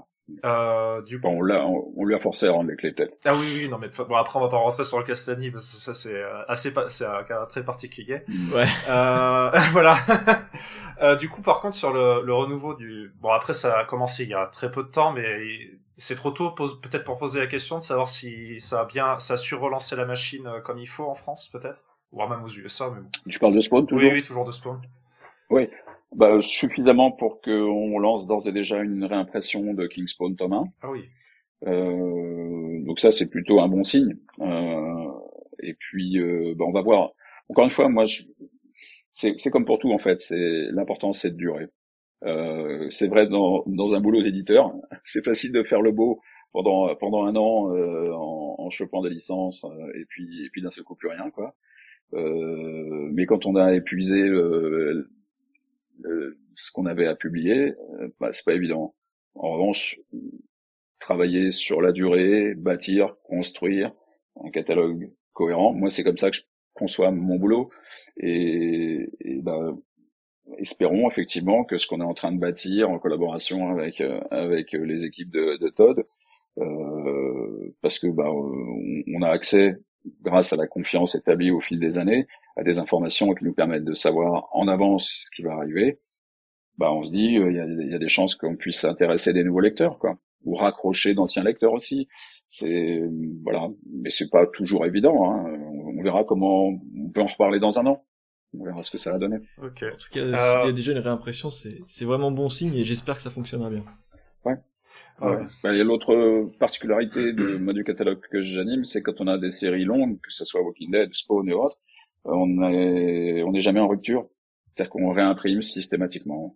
Et donc euh, sur les sur les 22 tomes de, des archives Spawn, ben tout est toujours disponible. Oui, Alors bien sûr, il peut y avoir des semaines au moment où on lance une réimpression où ça va pas être disponible à ce moment-là, euh, à l'instant T, mais on laisse jamais tomber une, une série en, en rate quoi. Oui. on laisse pas des trous euh, s'installer. C'est vraiment un effort à louer parce que on a beaucoup de, de cas et ça a été un problème pendant très longtemps sans citer euh, de, de, maison particulière, mais euh, où on a vite des ruptures de stock et du coup des, des problèmes avec des séries qui voient un tome, on va dire 6 euh, tomber une année, et en fait les 5 derniers tomes euh, sont indisponibles depuis déjà un an ou deux. Donc, voilà, c'est quelque chose vraiment à louer. C'est un travail éditorial de faire le suivi d'un catalogue. Oui, sachant que même bah côté Delcourt, euh, même même un titre, même euh, après des années, vous essayez quand même de les relancer en plus euh, à l'avantage avec notamment avec tout ce qui est intégral. même bah, par exemple pour Oui, bah, hein, c'est une autre manière d'animer le catalogue effectivement sur des séries longues. on se rend compte que certains formats ou le goût des lecteurs a changé, donc c'est un peu ce qu'on a fait par exemple récemment sur sur les séries de, de Brubaker et Phillips en relançant les intégrales criminelles. Bon, d'ailleurs, on réimprime aussi, ça c'est aussi une bonne nouvelle, la, le volume 1 de l'intégrale criminelle. Euh, ce qui ce qui prouve que euh, on a la possibilité de toucher des lecteurs nouveaux, je pense, avec euh, la manière de rééditer et pas seulement de réimprimer, de rééditer des, des œuvres en les, en les formatant un peu différemment, en les en les présentant de manière différente. C'est ouais, encore une fois, c'est un boulot d'édition quoi. Oui, sachant qu'en plus, euh, bah en plus c'est des très beaux objets pour les, gens qui n'ont pas vu, mais c'est vrai que bon par rapport, euh, voilà, c'est vrai que les c'était déjà c'était déjà bien avec les, les, intégrales de Spawn, mais là avec les, euh, dernières les derniers intégrales, les nouveaux formats en grand format en plus, c'est vraiment c'est sûr que ça attire l'œil, on va dire en librairie. Euh... Ben, tant mieux. bon, en tout cas, euh, ça m'a attiré l'œil et je les ai, donc euh, voilà, j'ai pas caché. euh, alors, juste pour finir sur Spawn, j'ai une dernière petite question technique parce que je suis curieux, même si je pense que c'est des questions. Alors, il faut pas, faut pas apprendre euh, forcément. Enfin, elle, va être un peu tendue. c'est grosso modo, c'est que alors pour les gens qui savent pas, McFarlane a eu des petites tensions avec Neil Gaiman et Dave Sim euh, notamment alors bon, pour des pas de tension, euh, il y a eu un procès. Oui, voilà, voilà. c'est oui, voilà, c'est ça. Euphémisme. Euh, non, mais, un petit euphémisme. Faut, mais dire, faut dire les choses. Tout. Et du coup, bon voilà, c'était pour le, le personnage d'Angela qui, bon que que grosso modo euh, Gaiman avait créé et qu'il a récupéré pour aller le donner euh, à, aux, aux, mains de, de Marvel. à mon avis, il l'a vendu. Hein, oui, voilà, c'est ça. Mais euh... on aime les euphémismes ici. voilà, c'est ça. Ok. je vais délier un peu ma, ma langue du coup maintenant. Euh, du coup, euh, bon, on a vu le arriver le spawn anniversaire et c'est vrai que c'est euh, c'est quelque chose. Alors c'est génialissime parce que du coup on peut enfin avoir euh, la totalité. Par contre, je me demande, c'est c'était pas euh, horrible à, à réussir à, à, sortir ce, ce genre de, de, de tome comme ça? Il y a des choses faciles, il y a des choses qui sont pas faciles et qui mettent, qui mettent du temps. Enfin, il y a des ouvrages qu'on rêve d'éditer euh, depuis des années et puis on n'y arrive jamais. Et puis d'autres euh, euh qu'on arrive à, éditer euh, après pas mal de temps. Et bah voilà, oui, ça s'est ça s'est bien passé ouais, pour pour pouvoir le faire ici et le présenter enfin. Bon, il y avait une première édition de cet épisode dans l'édition sémique de l'époque. Euh, à l'époque où il y a une quinzaine d'années, j'avais ressorti tout premier Spawn archive, euh, bah, c'était pas possible. On était en plein procès, je crois. Enfin, c'était plus possible de, de publier cet épisode-là. Pas plus que la série limitée Angela reste accessible à ce jour. Ça, on peut pas l'éditer. C'est dommage, mais c'est comme ça. Euh, en revanche, l'épisode, le fameux épisode où apparaît Angela pour la première fois, euh, il est possible de le proposer au lectorat, bon français là en l'occurrence, euh, à partir du moment où il est dans la continuité des épisodes situant avant et après. Ah, c'est ce qu'on a fait avec ce numéro 30e anniversaire. Mais je pourrais 30e anniversaire. En revanche, je pourrais pas euh, publier par exemple un, un comics seul ah oui, avec de, euh, de Spawn 9, je crois. Hein, oui. 10, ah d'accord. Ouais. Ah, c'est, c'est, en fait, c'est, c'est plus une histoire de loi plus qu'une discussion, par exemple, avec des auteurs, euh, peut-être, je sais pas. Ah non, non, non, c'est pas une histoire de loi, c'est une histoire d'accord entre les auteurs à l'issue du procès qui les a opposés, euh, Gaiman et McFarlane. Et, et aujourd'hui, ben, il y a des choses qu'on peut faire et des choses qu'on peut pas faire. Okay. Voilà. C'est des choses qui sont off limit. Hmm. Mais il y avait eu la même chose avec l'épisode de Dave Sim euh, où apparaît Cerebus, hein, le dixième là, dont tu parles, puisque il n'est pas présent dans la, la première premier tome des archives Spawn. En revanche, on avait pu, quelques années plus tard, le publier euh, dans un album avec la mini-série Violator. Ah, ok. Ah, mais en plus, voilà. Chez Semic ou non attends ou, ou, chez Delcourt? Non chez Delcourt. Ah d'accord ok. Bon. Non parce que moi j'ai toujours le, le, le, magazine du, du Violator en fait mais bon euh, c'est vrai que je me rappelais plus. Oui. oui ok. Qui était publié chez chez Semic oui, effectivement. Oui. Ouais, ouais. Okay. Tout comme l'avait été la mini-série Angela. Oui, bon, ça aussi je l'ai, mais bon, voilà. Mais c'est vrai que du coup, depuis, euh, c'est un peu compliqué de, de façon de mettre la main dessus. Euh. Maintenant, c'est à, c'est à prix d'or quand on trouve ça sur le net. Euh, donc bon, mm. dommage, dommage pour ceux qui bah, veulent pour Angela, oui, pour le reste non. Pour le reste, c'est, c'est disponible dorénavant. Oui. Mais bref. L'album 30e anniversaire permet justement, enfin, le choix qui a été fait là, c'est un album qui est inédit et, dans sa version française. J'ai même des éditeurs étrangers qui m'ont contacté pour me demander qu'on leur envoie un exemplaire ah, parce que ils souhaitaient, euh, ils souhaitaient euh, le faire quoi. Mais nous, on a juste bon eu l'idée. J'avais, j'avais cette idée-là en tête depuis un bout de temps quoi, de publier l'intégralité des épisodes dessinés par Todd. D'accord. Et à l'occasion du 30e anniversaire, c'était, c'était une bonne occasion quoi. Et bah ça s'est bien passé, on a pu le faire. Et voilà. Bon, en revanche, c'est un album qui n'existe pas en US quoi. Petit petit avantage français euh, là-dessus. Voilà. Très beau travail. Euh. Mais ça ça c'est chouette. Ça c'est chouette de faire des trucs comme ça. On va passer à une sorte de seconde passion euh, durant votre carrière avec un petit nom de Robert Kirkman qui est un nom exclusif à Delcourt, on peut dire. Bah oui et non, puisqu'il a travaillé pour Marvel aussi, donc euh, en faisant Marvel Zombie, en faisant des trucs comme ça. Ant-Man. Ouais, justement, je crois que c'est la seule chose qui a été publiée. Et voilà, il y avait eu euh, des petites choses chez Ultimate et il avait fait les Marvel Team Up euh, également. Euh, donc à l'époque, par contre, c'était vraiment un jeune scénariste qui avait juste quelques projets naissants. On avait Walking Dead qui avait à peine un an, ou Invincible qui était tout juste lancé, et il n'avait pas vraiment de passif dans l'industrie.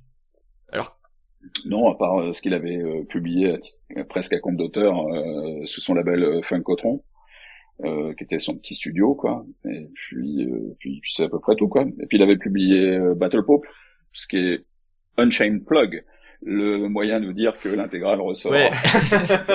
Effectivement. Et je croyais que c'était après. Je croyais que c'était après qu'il avait fait ça. Mais non, autant pour moi.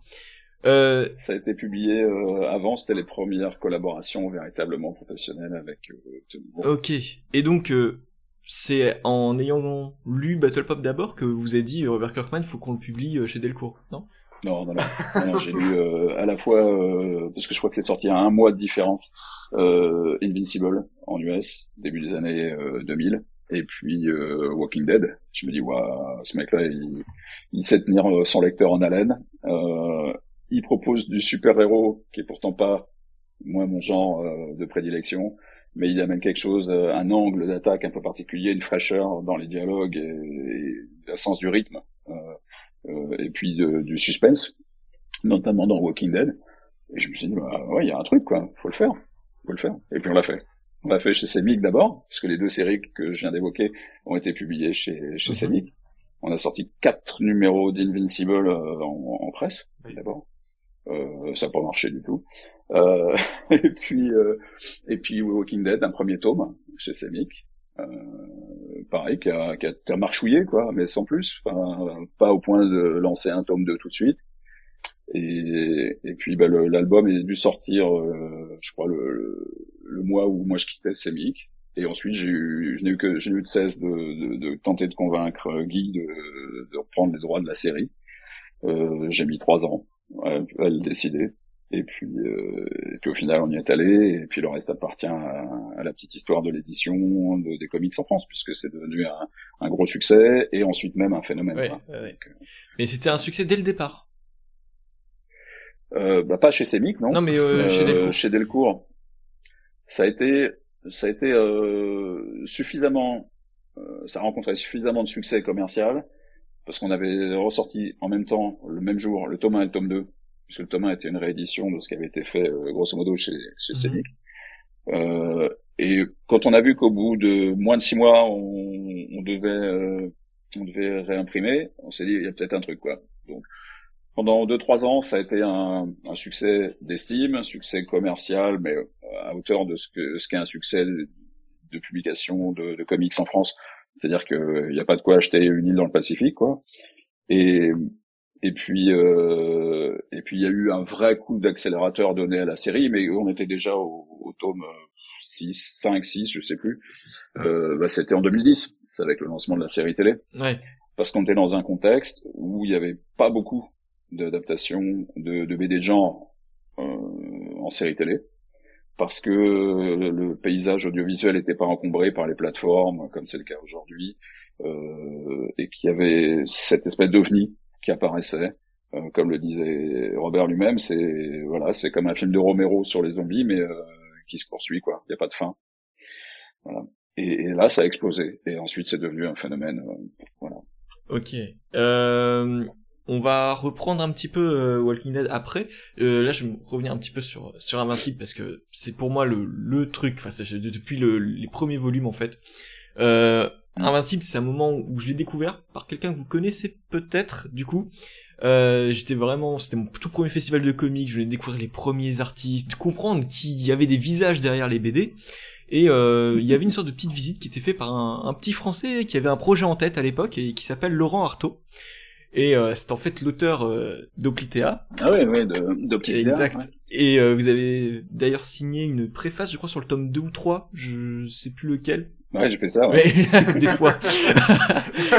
Donc ça, c'est du comics français. Du coup, voilà, euh, Oplitea, c'est également un bah truc assez cool. Mm. Et lui, il me dit justement à, mon mois de, de, de 11 ans, il me dit L'Invincible, tu vas voir, c'est génial. Et en fait, c'était les deux premiers volumes qui venaient de sortir, le troisième euh, allait sortir.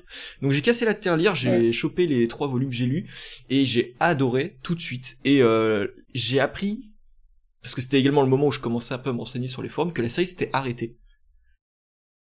Bah, ça, en fait, elle s'est arrêtée. Elle, elle, on a mis, euh, je crois, un an et demi à ressortir, euh, ou deux ans à ressortir le, tome 4, parce que ça vendait tellement pas beaucoup, qu'on se posait vraiment la question de savoir s'il fallait continuer ou pas. Donc, euh, ce qui est un succès aujourd'hui, si on le remet dans le contexte de l'époque, bah oui, ça a été compliqué et difficile. Et, et puis, bah, à un moment donné, je sais pas, on s'est dit, c'est dommage, cette série elle est tellement bonne il faut, faut, faut, faut, tenter le coup, faut, faut pousser, faut, faut proposer ce, ce tome 4 et puis on va voir ce que ça donne. Et puis là, bah, ça a gentiment pris, mmh. mais alors pas, euh, ça n'a pas été un raz-de-marée hein, en fait. Hein. Euh, la série, dans sa première publication en album, euh, Invincible, faut, faut se dire qu'elle a tout juste vendu euh, pour pas perdre d'argent. Waouh, ok. C'est ça la réalité. voilà. Euh, euh, aujourd'hui, la réédition, très bizarrement, euh, en grand format et tout, qui correspond peut-être mieux au, au, goût de l'époque, aux envies des lecteurs, ou au fait qu'ils ont compris de manière plus massive que c'était une très bonne série, et que ça avait beau être du super-héros, et que ça sortait pas de chez Marvel et de chez DC, c'était quand même vachement bien, voire même mieux. Mhm, ok.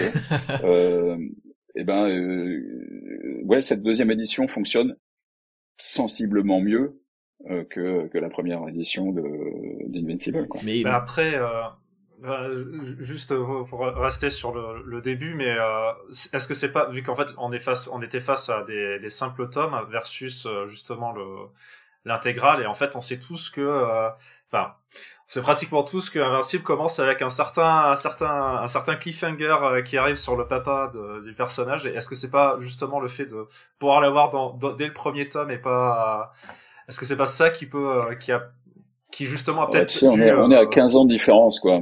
On a 15 ans de différence, donc c'est pas le même lectorat, hein, c'est pas les mêmes euh, goûts du public en librairie. Euh, les, les, formats euh, qui sont choyés par les lecteurs sont pas les mêmes à l'époque. Il n'y avait pas 36 000 formats en fait quand tu faisais des comics en, en librairie euh, il, y a, il, y a, 15 ans. Soit tu faisais du souple en gros, soit tu faisais du cartonné, mais ça restait plutôt du petit format. Et de manière exceptionnelle, il y avait effectivement un grand format, mais il n'y avait pas d'intégrale quasiment en fait, hein, euh, à l'époque. Euh, là aujourd'hui, c'est devenu une sorte de norme.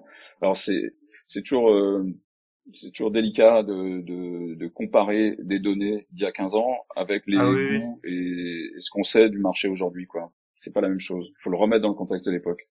Oui, en plus on a la série maintenant, donc c'est sûr que bon, euh, voilà, il y a, une petite Ouais, alors ça c'est devenu un truc euh, après coup la série sur Amazon, euh, ça a été une, une belle exposition, mais on avait déjà lancé, il y avait déjà deux ou trois volumes de disponibles de l'intégrale, et ça marchait plutôt bien, donc bon, ça ça n'a fait qu'amplifier un phénomène quoi. la série télé n'a fait qu'amplifier le, le succès commercial, mais il était déjà là. Oui, mais donc, mais on aurait sorti une intégrale il y a 15 ans, ça, rien ne dit que ça aurait marché. Oui, oui ça c'est sûr. Après, euh, de toute façon, il y a, y a même, le même phénomène de façon avec Walking Dead. De toute façon, on va y, on va y retourner, mais euh, effectivement, il y avait déjà, c'était déjà lancé Et bon, la série a vraiment, bon, là par contre, c'est une amplification phénoménale, mais bon, ça, on a déjà parlé. Bien sûr. Ouais, c'est un catalyseur dingue, ouais. Et euh, d'ailleurs, avec Walking Dead, euh, parce que ça, c'est, ça a été édité pendant, enfin, la, la série a continué pendant très longues années. Il n'y a pas eu, il y a pas eu une certaine lassitude à travailler dessus pendant pendant tout ce temps ou. Tu rigoles? Ah non, moi j'étais euh, j'étais le premier euh, dès qu'il y avait un nouveau euh, nouvel épisode ah. chaque mois, voire même tous les tous les 15 jours, parce qu'à une époque la série était même bimensuelle. Charlie s'en souvient parce que il fallait qu'il qu'il dessine. C'est l'époque où on lui a associé un, un empereur en fait, hein, parce que il, ah était, il dessinait il dessinait 50 pages par par mois quoi. Ah, C'était un mangaka quoi. J'étais j'étais non, ouais, mais sans, sans studio tout seul. Euh, et et euh, ce qui est ce qui est fou quoi, c'est moi j'étais j'étais comme un dingue quoi, c'est-à-dire qu'à chaque nouveau nouvel épisode, j'attendais ma dose quoi, j'attendais de lire effectivement la suite. C'était tellement bien écrit et bien réalisé parce que faut pas euh, loin de là négliger le talent de narrateur de, Charlie quoi. Euh, c'était une série qui qui m'a mis le feu quoi. Ouais. Euh, et depuis, en fait, bon, maintenant Walking Dead c'est terminé. Euh, alors c'est une question qui, qui doit revenir. Euh, oui, c'est terminé. C'est voilà. Euh, justement, euh, ça on peut on peut en parler. En fin d'année, bah si, bah, la scoop, oui. En fin d'année. Voilà, la, la, la, série en couleur. Premier volume de Clementine, ouais. Voilà, la série en couleur qui va revenir aussi peut-être dans les bacs. Ouais, alors ça c'est pas d'actualité, ouais. D'accord. C'est pas d'actualité parce que tant qu'il y aura pas de version TPB, enfin de, de, de Collected Edition aux États-Unis, euh, il nous est pas permis de le faire. Et puis, c'est étrange. Euh, ils sont on a déjà. Pardon ils, sont, ils sont pas déjà à quoi une quarantaine de numéros Quasiment au soixantième. Ah oui, voilà. Quasiment au soixantième numéro. Ouais. Euh, non, c'est étrange, mais c'est leur choix. C'est leur choix éditorial. Et puis euh, là, faut respecter le choix des créateurs. Ah oui, oui, oui. Euh, et d'un autre côté, on a déjà deux éditions qui cohabitent en France. Je me vois pas euh, en proposer une troisième immédiatement, du moins. Donc, euh, Piano, piano.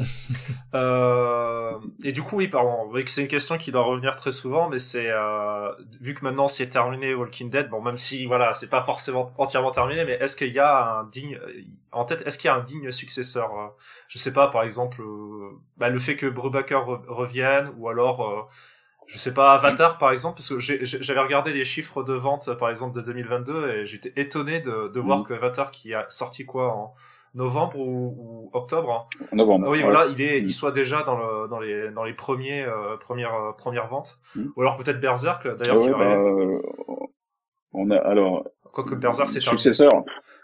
Le phénomène Walking Dead, il est, tellement ancré dans une époque et un contexte euh, éditorial et, et médiatique particulier que je ne pense sincèrement pas que j'aurai la chance de connaître un, phénomène équivalent.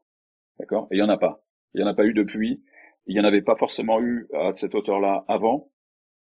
Donc euh, c'est un peu, euh, c'est un peu, il y a un truc un peu unique quoi là, qui est pas. Euh, et puis de toute façon, pour couper court à ça, c'est que si on, s'il y avait une recette à un succès, tout le monde la connaîtrait, tout le monde l'appliquerait, et c'est pas le cas. Oui, oui, oui. Il n'y a pas de recette pour un succès. euh, derrière ça, euh, oui, on a eu un, succès euh, qui d'ailleurs a dépassé mes, espérances sur sur Avatar, qu'on d'ailleurs, qu'on vient d'ailleurs de réimprimer, l'album sorti en, en novembre. Euh, et là, on va poursuivre avec, au cours de l'année 2023, quatre albums autour de l'univers d'Avatar de Cameron. Euh, pareil, au moins quatre autres publications en 2024, juste pour accompagner euh, effectivement le phénomène jusqu'à la sortie du, euh, du Avatar 3 au cinéma. D'accord. D'ici là, d'ici là, oui, on a des, des, des grosses choses, des choses donc, sur lesquelles on a des attentes commerciales, mais les Berserker en fait partie, bien sûr, au mois de mars, juste avant la sortie au cinéma de John Wick. C'est un hasard, bien sûr.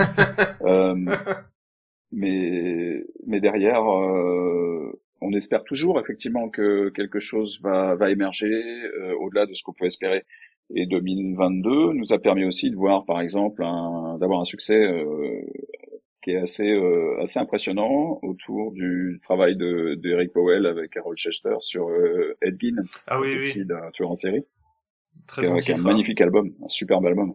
Ouais, Ouais, il est vraiment génial, mais il, il- qui a eu beaucoup, beaucoup- euh, pas mal de, de titres, ne serait-ce aux États-Unis, euh, de mémoire. Ouais, ouais. Ouais, il a été juste un peu oublié par les Eisner Awards. Ouais, Ouais. Ce qui est bon, bref. that's life.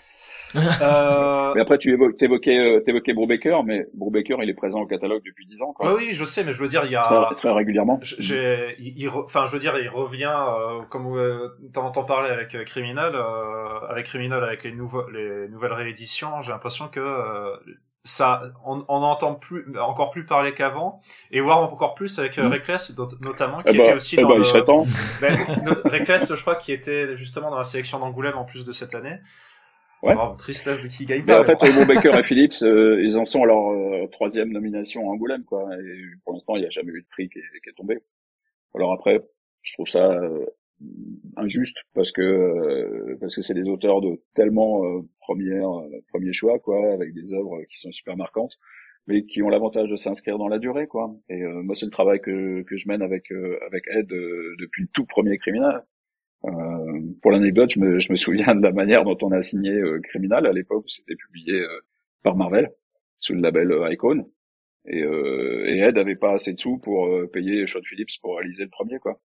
Donc euh, on s'était assis sur les marches à, à San Diego et puis je lui avais proposé un truc rigolo, quoi. C'était un truc que je faisais pas du tout à l'époque. C'était d'acheter une série en aveugle, c'est-à-dire sans, avoir- vu quoi que ce soit. Mais c'était Brubaker et Phillips. Donc je me dis, ces mecs-là ensemble, ils doivent bien être capables de produire quelque chose qui va être bien, quoi. Et, et en fait, en achetant la licence en aveugle et donc en payant un- une avance sur droit à, à Ed, ça l'avait aidé à payer Sean Phillips pour que le premier criminel soit fait. D'accord. C'est incroyable. Ah oui, d'accord. Ouais, ça c'est, ça c'est de la belle Ce qui fait anecdote. que, bah ouais, mais ça explique aussi peut-être le quelque part la, la loyauté. Euh, voilà, ça fait ça fait plus de ouais, 12 ans maintenant, 12-13 ans, je crois que qu'on bosse, euh, qui, qui nous fait confiance pour l'édition française, quoi. Mais bon, il n'y a pas non plus de totalement de hasard. Et encore une fois, on s'adresse à des créateurs. Et on parle des créateurs, on met en avant des créateurs. Et, et moi, j'ai pas acheté une licence à, à une boîte euh, qui veut faire des gobelets et des mugs, quoi. Relation de confiance. Bah oui, bien sûr, et ça passe par ça. Mm. D'ailleurs, euh, on a parlé d'Angoulême euh, deux secondes. Alors, je fais euh, une toute petite parenthèse. Après, je repartirai sur euh, euh, sur de nouveau sur Kirkman. Euh, J'étais étonné d'ailleurs de pas avoir vu. Alors peut-être. Alors c'était pas cette année ou c'était même l'année précédente. Je sais plus au niveau de la date. C'est Monstre de Barry Windsor Smith. Euh, J'ai trouvé ça euh, assez étonnant en fait de pas l'avoir vu dans, la- dans, la, dans, la, dans le dans la sélection parce que normalement c'est pas c'est pas euh, Joker, t'as qu'à parler aux gens qui font les sélections. Euh, c'est ça qui est, c'est parce que alors j'ai plus le- en tête comment ça fonctionne exactement. Il me semblait que c'était quand même les, c'est les éditeurs aussi qui qui qui, mettent, qui qui leur envoient leur bouquin pour que eux sélectionnent de, dedans, enfin non, prendre dans la section peut-être. Oui, Et il a ah du coup vous les avez, vous l'avez bien envoyé, d'accord. J'avais quand même un doute parce que j'étais complètement extrêmement étonné de même pas l'avoir vu dans la sélection. Non, non, c'est un bouquin qui est tellement mauvais qu'on avait proposé de pas le proposer euh, à la sélection, bien sûr. Ah, non mais, voilà c'est- c'est pour moi c'est voilà c'est pour moi c'était le Non, le, le, le plus gros ovni de Il y la a un autre, il y a un autre bouquin, il y a un autre exemple euh, qui est, qui est une aberration. Mais euh, encore une fois, je jette la pierre à personne. Oui. Euh, c'est juste que cette sélection, peut-être qu'elle n'est pas le reflet de, de, de- des tendances réelles du marché ou des goûts du lectorat. Euh, c'est comme ça. Mais il y a un autre exemple qui est, qui est celui de, du, du Bloodstar euh, qui a été réédité après euh, plus de 30 ans euh, par euh, Laurent Lerner, un copain de chez Delirium, là, euh, qui est un autre éditeur qui Oui, fait des comics et de la BD anglo-saxonne. Il n'y a pas, il y a pas de Bloodstar dans le, dans le, Dans- la sélection de patrimoine, Oui voilà c'est ça. Bon, une aberration. Bon après, heureusement, on a quand même eu Love and Rockets, qui est une très bonne série aussi, mais bon. Euh... J'en profite aussi pour faire de la pub parce que j'avais adoré ce- cette série. Euh, Du coup, on Mm. va revenir sur Kirkman. Alors du coup, bon, on a parlé de Walking Dead et justement, euh, il y avait une série qui, moi, m'avait attiré l'œil. En plus, il me semblait que comment ça avait été vendu, c'était un peu, euh, un peu la nouvelle série en vogue de, de Kirkman. Alors on avait Ouais. bon maintenant Walking Dead c'est terminé, Invincible aussi bon même si bon voilà il y a le regain avec euh, la série. Euh, Outcast euh, alors Et puis, en- et puis il y a, il y a des choses à venir. Ouais, voilà. Outcast, euh. Outcast et Oblivion Song, euh, bon, même si c'est terminé en, en VO, ça va bientôt l'être aussi en VF. Alors, Outcast, je sais plus, on est à Mhm. combien, mais je crois que oui, on n'est pas encore terminé. Il y avait, à Outcast, il y avait 8 tomes et c'est complet. Et Oblivion Song, il y en aura 6. Oui, voilà, le sixième arrive là, euh, d'ici euh, deux mois, quoi. Voilà, c'est ça.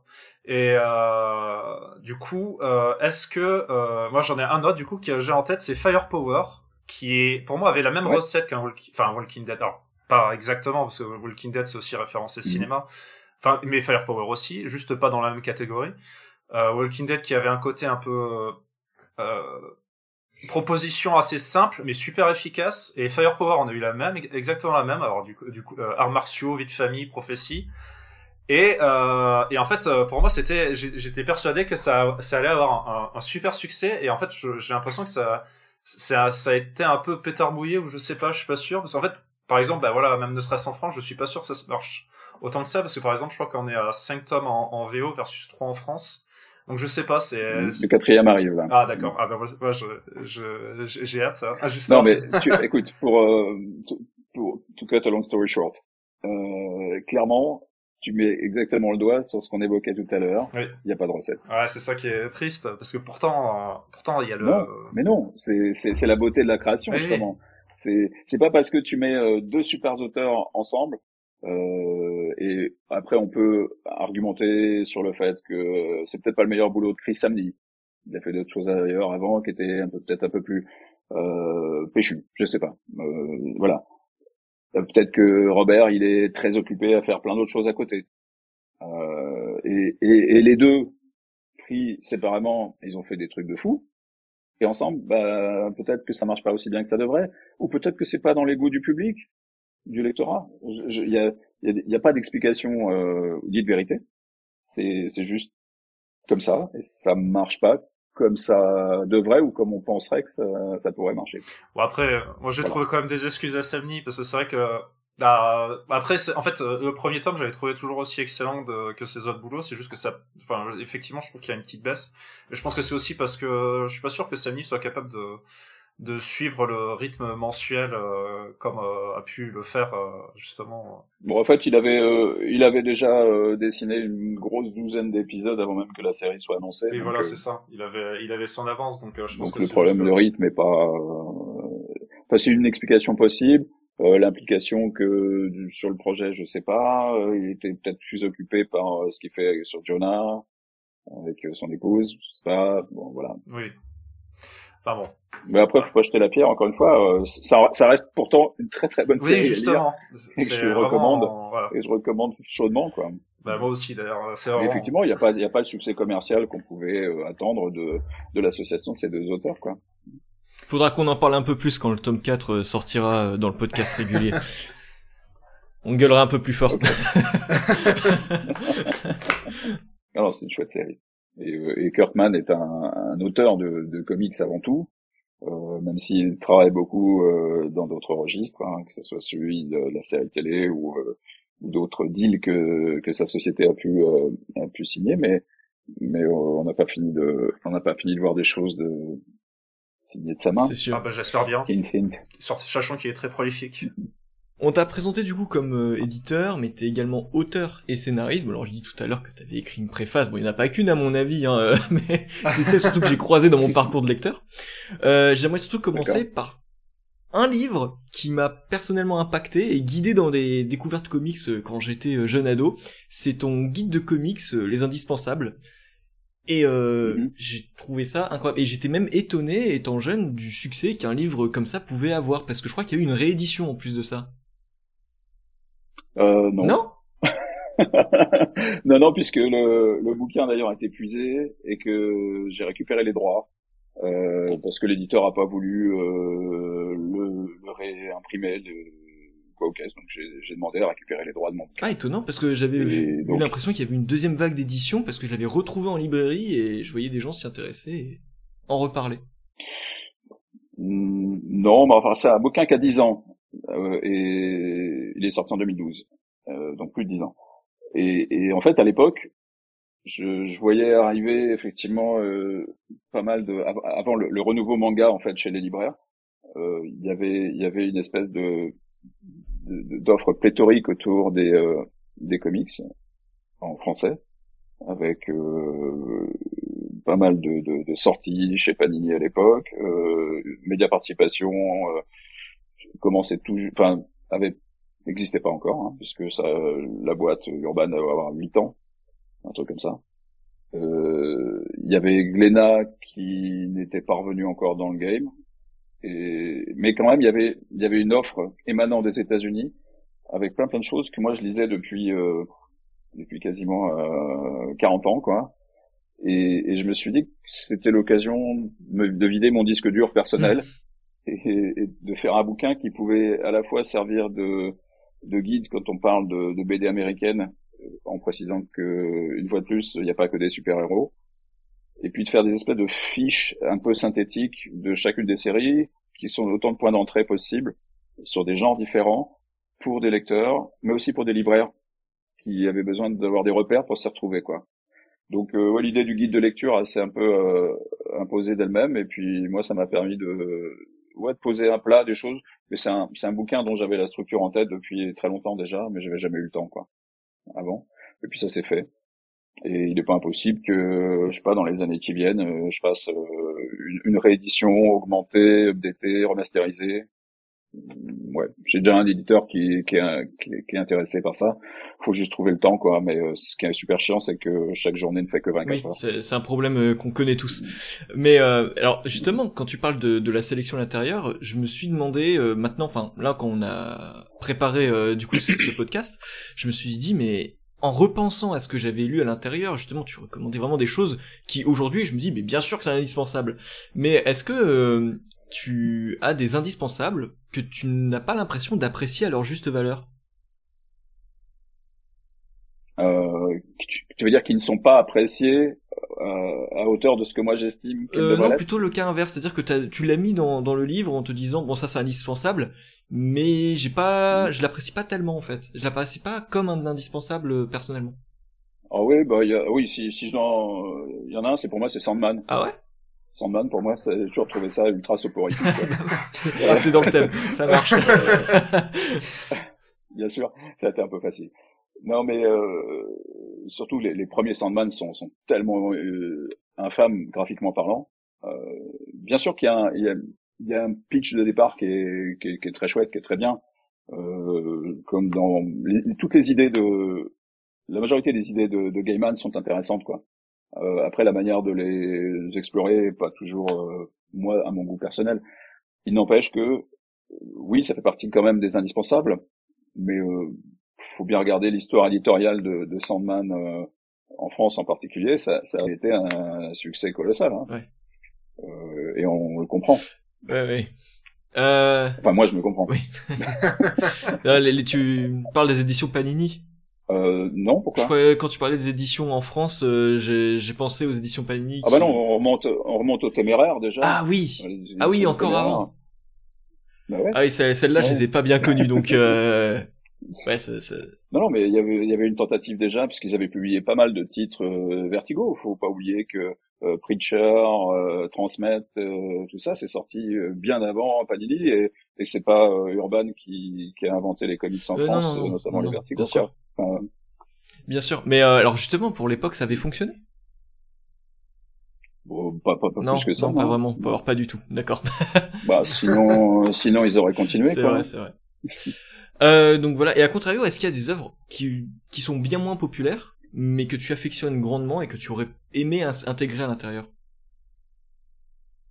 Ah oui oui bah j'ai j'ai déjà une c'est pas une shortlist c'est une longue liste de titres pour euh, pour alimenter un, un, un tome 2 euh, comme ça mais alors tu prends au débeauté euh, oui bien sûr il y a même des il y a même des tas de choses que j'ai laissé de côté de ce premier volume quoi mmh, bien sûr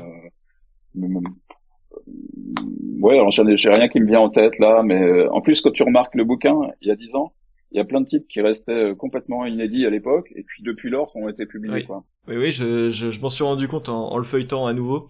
Euh, donc dans ce cas-là, bah, il y a par exemple une série que moi j'adorerais euh, rééditer, euh, pour l'avoir édité une première fois chez euh, chez Semic. C'est Leave It to Chance de James Robinson et, euh, et Paul Smith. Je la connais pas du tout. Qui est, qui est une série. Bah voilà. Au boulot. Ah bah oui bah surtout surtout Robinson dans les années 90 Oui, euh, j'aime beaucoup donc euh, Starman euh, Ah, c'était c'était oui, excellent. Starman. Hein. Ah. Non Starman, mais faut je sais on le résume pas ça mais il y a pas que mais ah bien sûr Mais ça oui, mais c'est-. Ah bah oui, bah non, bah après. Golden Age aussi. Oui non Golden Age bah ça c'est revenu justement il y a un an maintenant je crois ou deux. Euh, ouais ouais, voilà Robinson donc je vais Également avec Paul Smith. Oui, exact. Et euh, justement, euh, je, je jetterai un petit coup d'œil à ça parce que là, rien que l'équipe, euh, ça donne envie. Donc euh, justement, je- j'avais une autre question qui concernait justement le fait de d'une possible réédition. Est-ce que il y aurait une augmentation euh, du nombre d'indispensables à l'intérieur? Mais du coup, là, tu aimais plutôt l'hypothèse d'un volume 2. Bah oui, parce que euh, ce qui restait valable il y a il y a dix ans, à quelques exceptions près, parce que euh, je dirais que c'est un bouquin sur lequel quelque part euh, il y a 80-90% du contenu qui, qui fait consensus. Quoi. Euh, à partir du moment où on s'intéresse un peu à la production euh, américaine, quoi.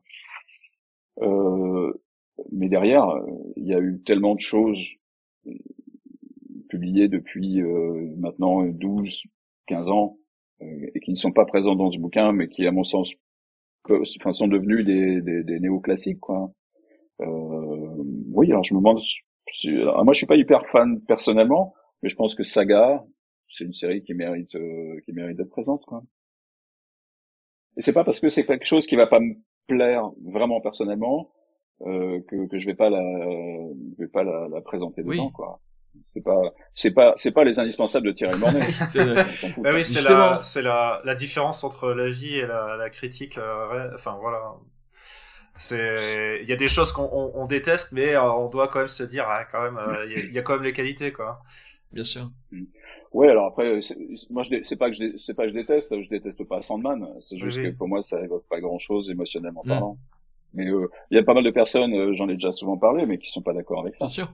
Je, je Et l'entends, c'est ça, et c'est ça premier. qui est super intéressant. bien sûr, bien sûr. Euh, on va passer à autre chose. Une création que tu as, dont tu es, on va dire, le, le, le maître, c'est le garde républicain. Euh, Est-ce que tu peux présenter euh, ce héros aux auditeurs? Oui, absolument. Bah, c'est un, c'est un personnage de super-héros français. Voilà. Alors, quand une fois qu'on a dit ça, euh, il y a une image qui, qui naît en tête et qui est celle de Super Dupont, parce que euh, parce que souvent euh, le genre super-héros, quand on associe euh, super-héros et français, il y a tout de suite la dimension parodique euh, qui, qui, qui semble intervenir, parce que on, comme si on avait été incapable euh, de, de de prendre ce genre au sérieux.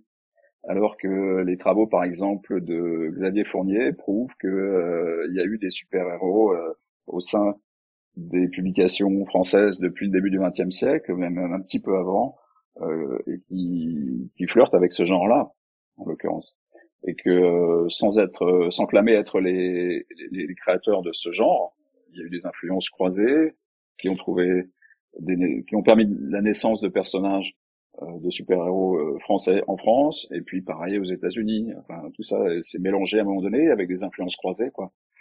Mais euh, pour revenir au garde, euh, c'est un personnage que j'ai créé quand j'étais gamin euh, à l'occasion d'un concours de dessin qui avait lieu dans la revue Mustang, publiée par les éditions Lug.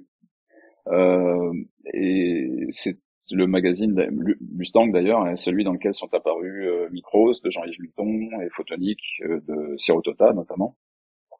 Et ça m'a mis le feu. Ça m'a mis le feu parce que je me suis rendu compte qu'il y avait des Français qui étaient capables de réaliser des séries de super-héros. Et en plus, ils avaient lancé un concours de dessin où il fallait créer un super-héros français. Donc à l'époque, j'avais créé une première version du, du Garde, participé à ce concours, pas gagné du tout, euh, mais c'est pas grave. Le personnage, perso- le personnage, il est resté dans les cartons pendant, pendant 30 ans. Et puis il y a, il y a une dizaine d'années, puisque 2023 c'est le dixième anniversaire du, du Garde officiellement, euh, j'allais avoir 50 balais. Et je me suis dit, euh, c'est bien beau, tu, tu fais l'éditeur, euh, mais ça serait pas inintéressant de se confronter à la réalité de ce qu'est un auteur aussi. Euh, et donc à l'instar de Laurent Artaud dont tu parlais tout à l'heure, euh, qui, a, qui a toujours voulu créer avec euh, avec Marty, avec Patrice Martinez, euh, et, et d'autres choses. euh, bah voilà, je me suis dit bah c'est bien beau de, de le penser et de le dire, mais il va falloir le faire. Donc euh, bah le garde est, est né de, de, de ça. Donc euh, il y a dix ans, j'ai euh, j'ai sorti de mes cartons à dessin ce, ce projet, alors que bizarrement les super héros c'est pas forcément le genre mon genre de prédilection aujourd'hui. Mais j'avais envie j'avais envie de travailler sur une série, de développer un personnage à une série de super héros pour le faire un peu à la manière dont moi il me faisait vibrer quand j'étais euh, quand j'étais ado quoi. Et euh, justement, c'est ce que je ressentais euh, quand j'avais rencontré le garde républicain euh, dans les volumes que j'avais trouvés. Euh, je crois que c'était en médiathèque parce que je les possède plus, mais je crois que c'était c'était en médiathèque. J'avais réussi à les lire et j'avais Mhm. vraiment cette sensation de héros nostalgique euh, vraiment conçu euh, justement comme tu le dis hein, euh, le, le super héros français des années euh, 80 époque euh, Lug mais avec Ouais. une vibe un univers finalement assez sombre Oui, c'est assez sombre. Et puis euh, moi, ce qui m'a intéressé, c'était euh, de ne pas avoir un personnage euh, qui, qui soit figé dans une seule incarnation. Mm. Euh, ce qui est le cas malheureusement de personnages comme Spider-Man pour parler de Marvel ou euh, Batman pour parler de DC.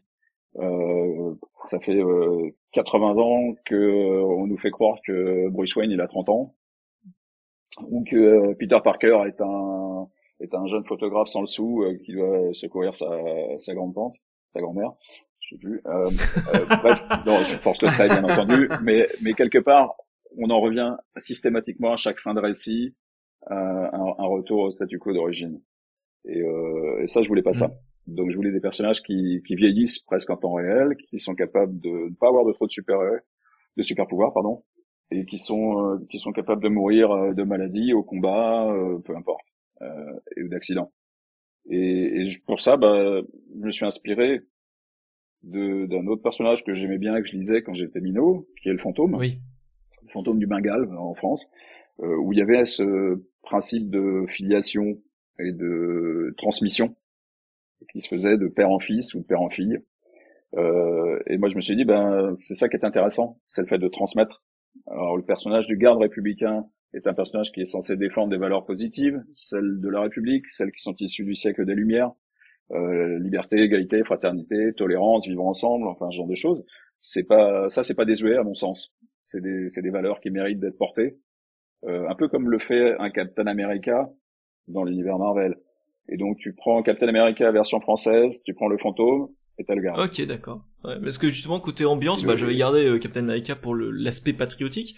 Par contre, du côté euh, de l'ambiance, j'étais plutôt du côté euh, d'une sorte de, de Batman ou de Shadow, euh, quelque chose dans, dans ce style-là, un petit peu pulp, euh, donc un petit peu plus Shadow, je dirais. Bah, ça dépend des époques en fait, puisque je me suis amusé dans ma petite mythologie à imaginer que le tout premier garde c'était Lafayette lui-même, donc on était à la fin du XVIIIe siècle.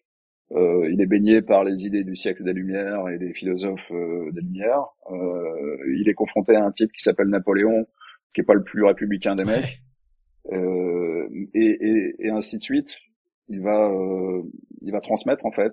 Enfin, le, le- la charge de garde va se transmettre de personnage en personnage à travers l'histoire de France sur le long des 250 dernières années. Et ça me donne autant de, de, de champs de narration possibles, en pouvant faire, euh, si je veux, un western, moi aussi, euh, si je veux un, un, un récit de pirate, euh, je peux faire. Euh, le garde version euh, début du XXe siècle, il peut très bien s'être associé aux Brigades du Tigre pour arrêter euh, Bono et, et ce genre de, de, de personnages. Bref, il est mêlé à l'histoire de France, en fait, sans la changer. Mais euh, bah, j'y incorpore mon, mon garde à chaque période, ou pour chaque récit que j'ai envie de, de raconter. Quoi. Ouais, c'est un, c'est un peu une sorte de de, de de de lien avec l'enfance que tu peux conserver et avec lequel tu peux jouer au final. Ouais. Mhm. Oui, et puis j'aime bien la, j'aime bien cette notion de transmission. Alors, je sais pas si c'est lié à, à l'âge, mais euh, je l'évoquais déjà dans, dans le travail de passeur qu'on peut avoir en tant qu'éditeur. Euh, mais moi, j'ai récupéré des choses de, de, de Ferchid ou de Jean-Pierre que j'évoquais tout à l'heure. Euh, c'est normal de faire passer ça. Si tu peux le faire passer à travers des créations, c'est bien. D'ailleurs, j'ai un, un numéro du Garde qui a été écrit par mon fils, et ça, c'est une super fierté. C'est génial. Ah, un Voilà. numéro? Un Ouais. un album? Le 16e. Ah, le combien? Ouais, un album, ouais, le numéro 16. Ah d'accord, je, je De savais série. pas que c'était justement je- j'avais le souvenir qu'il y en avait pas tant que ça. bah, En fait, il y a 16 numéros de la série régulière qui sont en cours de réédition. Pas seulement de réimpression, mais en cours de réédition. Pourquoi? Parce que le personnage euh, dispose d'ailleurs euh, depuis euh, quelques semaines d'une lumière et d'une exposition qui est, qui est vraiment extraordinaire dans le cadre d'une attraction qui a ouvert au Futuroscope et qui est dédiée aux, super-héros français. En fait. j'avais vu ça. Tout ça, grâce au travail de, de Xavier Fournier et dans son ouvrage super-héros français. Quoi. Ok. Et le garde fait partie des personnages qui ont été mis en lumière là-bas. Donc j'en profite pour euh, pour rééditer les, les, numéros en ce moment. Et, et, oui, il y a 16 numéros réguliers et il doit y avoir une grosse quinzaine de numéros spéciaux aussi. À côté. Ok, et ces rééditions, elles vont se faire euh, chez Delcourt? Non Du tout. Rien à voir Ok, d'accord. non, non. non, non, non. non, non. C'est fait, euh, c'est fait en auto-édition complète. Okay. Euh, auto-diffusion, auto, auto tout ce que tu veux. Mais euh, D'ailleurs, euh, en plus de ça, euh, j'ai vu que t'as, enfin, t'as aussi travaillé un petit peu chez l'éditeur euh, Black and White, notamment, bah, vu que t'as parlé tout à l'heure de, hmm. des Mustang, t'as fait aussi un. De Mustang, bah oui. Il bah, y a pas de, y a pas de hasard, il y a pas de. c'est normal, parce que c'était un, un, ouvrage aussi que je traînais en tête depuis très très longtemps. Donc j'ai emmené euh, un de mes potes, euh, Michel Monteiller, dans, dans l'aventure, et puis on a on a fait euh, ensemble cet ouvrage qui s'appelle Sup Héros. C'était d'ailleurs le le nom que devait porter le magazine Mustang à l'époque, et c'est c'est la grande aventure éditoriale de ce de ce magazine Mustang qui a duré 17 numéros, mais qui a vu l'éclosion effectivement de cette nouvelle vague de super-héros faits par des Français alors que c'est pas des super-héros français. Euh, ils sont américains d'ailleurs, parce que parce que le, le but du jeu à l'époque consistait à, à créer des séries euh, qui avaient le même goût. C'était un peu le Canada Dry des, des versions Marvel qui étaient publiées, euh, des personnages Marvel qui étaient publiés dans Strange Titan et Nova. Mais d'ailleurs, les, les, auteurs allaient même jusqu'à maquiller leur nom, puisque Jean-Yves Mitton euh, signait Micros euh, sous le pseudonyme euh, John Milton. Ah oui. Et, euh, je me souviens. Et, euh, et, ouais, ouais. et, par exemple euh, Franco Eneta, qui était le dessinateur de Zambla aussi, une espèce de Tarzanide, euh, dans les pockets noirs et blancs, euh, signait les aventures d'Ozark sous le nom de Frankie Honest. Mais c'était aussi euh, ce qu'avait fait Marcel Navarro et, et Jean-Yves Mitton euh, en signant deux épisodes inédits du Silver Surfer dans Nova, quelques mois avant le lancement de Mustang. Malcolm Norton, c'était Marcel Navarro, et John Milton, c'était Jean-Yves Milton. D'accord. Donc c'est toute cette aventure-là qu'on retrouve dans le bouquin. Super ouais. Tu veux peut-être rajouter des, choses euh, sur le, le, garde républicain, notamment j'ai vu une certaine news euh, vers le Futuroscope par exemple. Oui, bah c'est ce que j'évoquais tout à l'heure. Ouais, euh, le personnage est là-bas, les nouveaux numéros, euh, les nouvelles éditions sont, sont en vente euh, sur place là-bas, et euh, bah, en fait, il y a pas mal de projets qui sont en train de se développer autour de, de ça, du personnage. par exemple, je viens de signer un, je viens de signer un accord pour développer le, les, récits existants du, du garde pour qu'ils soient présents au format webtoon. Ah, ok. Par exemple. on va également pouvoir euh, proposer, je l'espère, à terme des, des statuettes du garde, des, des, produits dérivés, en fait, ce genre de choses. Donc c'est un petit univers en soi euh, voilà, que je m'amuse à, à, animer, quoi. Voilà. Super. Et parallèlement à ça, pardon? Non, justement, je, je, suis étonné justement de, de l'envergure que ça va pouvoir prendre. Je l'espère. Après, on verra. Ouais. En attendant, euh, ça, encore une fois, les, les journées n'ont que 24 heures. oui, voilà, c'est ça. peut-être que bientôt. Ça, euh, en collaboration avec. Ah oui, pardon. Non, peut-être que bientôt tu, tu quitteras Delcourt pour être à, à, 100% euh, dessus. Euh. C'est jamais. je m'amuse beaucoup à, à, faire ce que je fais. Euh, je comprends pas les deux. Il y a mon job chez Delcourt d'une part. Le garde, je le fais pour m'amuser. Euh, et je m'amuse bien avec. Euh, voilà, après si ça prend de l'ampleur, on verra, mais euh, oui. Euh, je continue à suffisamment bien m'amuser et à avoir du plaisir à collaborer avec Guy chez Delcourt pour pas avoir envie de lâcher, lâcher ça parce que c'est c'est super bien de continuer à faire le passeur c'est deux casquettes différentes en fait. Hein. Nourrir ses passions. Ouais, puis tu, tu évoquais la, la casquette de, de scénariste et bah, c'est très récent, mais euh, je viens de signer aussi le, le scénario euh, d'une nouvelle aventure de Fantax, qui est un des personnages de super-héros qui est mis en avant dans le cadre de l'attraction du Futuroscope. Et, et ça, ça sortira euh, début 2024 normalement, dessiné par euh, bah, un autre pote avec lequel j'ai collaboré sur euh, le Garde républicain, qui est Pascal Millet. D'accord, super. Bah, du coup, c'était pas mal de production quand même autour, hein, euh, sacrée passion. Faut dormir parfois. oui, bien sûr, mais c'est ce qui est passionnant en fait. On se nourrit de cette énergie-là. Alors on va partir sur une euh, repartir sur la casquette d'éditeur. Euh, du coup, alors on va s'intéresser ici à ton retour d'expérience. Alors on va commencer par la question du marché des comics. Alors entre Semic et Delcourt, tu as assisté à une mutation incroyable euh, du marché et euh, auquel tu as surtout beaucoup participé entre autres. Euh, tu, tu, as moyen de nous dire un peu comment le marché des comics a évolué sur les, euh, sur les quelques dernières années? Sur les quelques dernières années, euh, les, les, gros marqueurs, c'est euh, une surproduction, euh, un envahissement euh, de tous les segments du marché, depuis les, les, produits à 3 euros vers ceux à 100 euros sur tous les segments, que ça va du supermarché à la librairie spécialisée, à la vente en direct. Euh, le nombre d'acteurs aussi euh, a, a, grandi, ce qui a aiguisé le, les appétits en termes d'avance sur droit que l'on doit payer aux, aux Américains, ce qui n'est pas toujours une bonne chose. Euh, parce que la réalité des ventes euh, est souvent éloignée des, des, attentes ou de ce que les, les gens euh, dépensent en fait pour euh, acquérir des, des licences. la grosse le, gros gros changement en fait que moi j'ai pu observer, euh, mais ça remonte euh, maintenant à une quinzaine d'années, c'est la migration qu'il y a eu euh, de des publications de bande dessinée américaine, de comics, de la presse vers la libre, quasi exclusivement. alors que quand je travaillais chez chez Semic, il y avait 70% de publications qui s'opéraient en presse et 30% en, en album sur la fin parce que c'est vrai que moi je suis arrivé chez Semic et on faisait absolument pas d'album. Puis on a on a mis en place les les, les Semic Books, c'est le, la terminologie qui est consacrée et qui nous a permis de, de publier pas mal d'œuvres, euh, pas seulement de super-héros justement, en librairie. Mais on n'était pas les premiers. Hein. Euh, avant ça, euh, Fairchild avec les éditions USA euh, avait publié pas mal de choses, donc le modèle existait déjà. Il y avait déjà des mm. il y avait déjà de la, des comics américains euh, publiés en, en album simplement, ça se faisait pas chez chez Lux et Euh, et puis bah aujourd'hui, euh, il y a quasiment plus de presse. Il n'y a pas de presse de comics quoi. Il n'y a plus qu'un magazine et encore.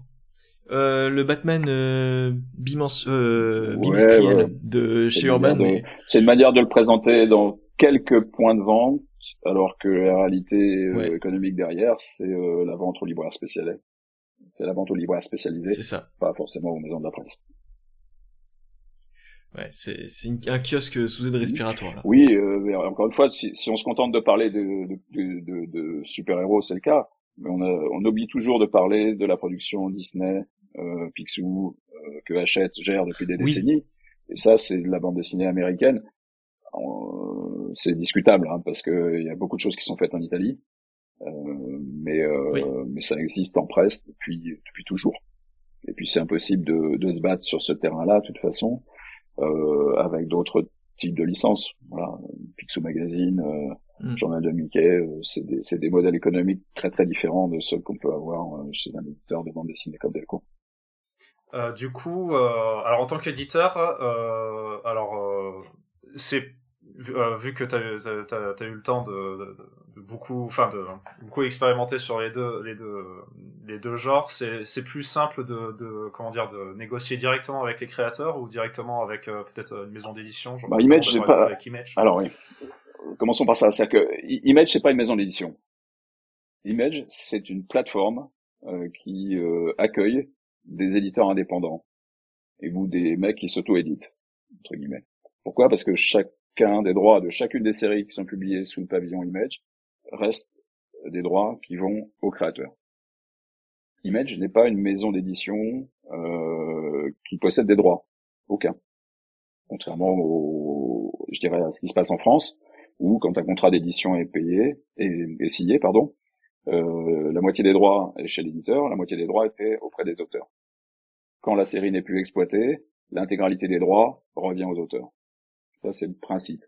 D'accord? Euh, Donc Image n'est jamais qu'une plateforme éditoriale et marketing qui permet effectivement de sortir des tas de comics indépendants. Maintenant, pour revenir à ta question, euh, moi j'ai plutôt une préférence qui consiste à dealer directement avec les auteurs. Mais il faut être honnête, c'est que il y en a de moins en moins parce que le boulot d'un auteur, c'est de créer, et beaucoup n'ont pas euh, n'ont pas les codes pour gérer l'aspect commercial de la vente de leur création. Donc ils passent par des intermédiaires qui sont des agents plus ou moins bien informés, qui font plus ou moins bien leur boulot, euh, et puis parfois qui passent par les services de vente de droits des éditeurs ou du label sous lequel ils sont publiés aux États-Unis. Et là, dans ce cas-là, ça peut faciliter les, choses au niveau logistique notamment euh, pour signer des contrats. Parce que moi, je me suis vu euh, établir moi-même les contrats, écrire moi-même les contrats en, en, anglais pour des auteurs parce qu'ils avaient aucune idée de comment un contrat été fait, quoi. Ouais, donc en fait. Euh, Et c'est plus facile dans ce cas-là de passer par une maison d'édition bah, qui est rompue à l'exercice, euh, qui va avoir une personne qui est dédiée pour t'envoyer le matériel quand on a besoin, pour euh, valider les approbations dont tu as besoin pour pouvoir publier en France. voilà. Mais euh, c'était, enfin, bon, c'était aussi pour rester sur la question que, bon, en fait, il y a aussi une, on remarque qu'il y a quand même une certaine chasse gardée, on va dire, chez les éditeurs. Par exemple, bah, par exemple, Donny Cates, parce que j'y reviendrai après, mais euh, Donny Cates qu'on voit, par exemple, ou l'émir qu'on voit chez Urban Comics, bon, l'émir, c'est un peu partout, il, est un peu, il est pas que chez eux, il est aussi chez Futuropolis. Voilà, c'est ça. Mais par exemple, chez vous, bah, ça va être, enfin, chez Delcourt, ça va être Kirkman, Mignola, par exemple. c'est, c'est du travail directement avec les, avec du coup, avec les auteurs. En fait, la relation de confiance établie depuis souvent pas mal d'années permet de sécuriser des droits euh, en signant ce qu'on appelle des master agreements. C'est-à-dire qu'on signe avec cet auteur un espèce d'accord d'exclusivité sur l'ensemble de ses travaux. C'est ce qui s'est passé pour, euh, pour Skybound, qui est la, la structure éditoriale montée par, euh, par Robert.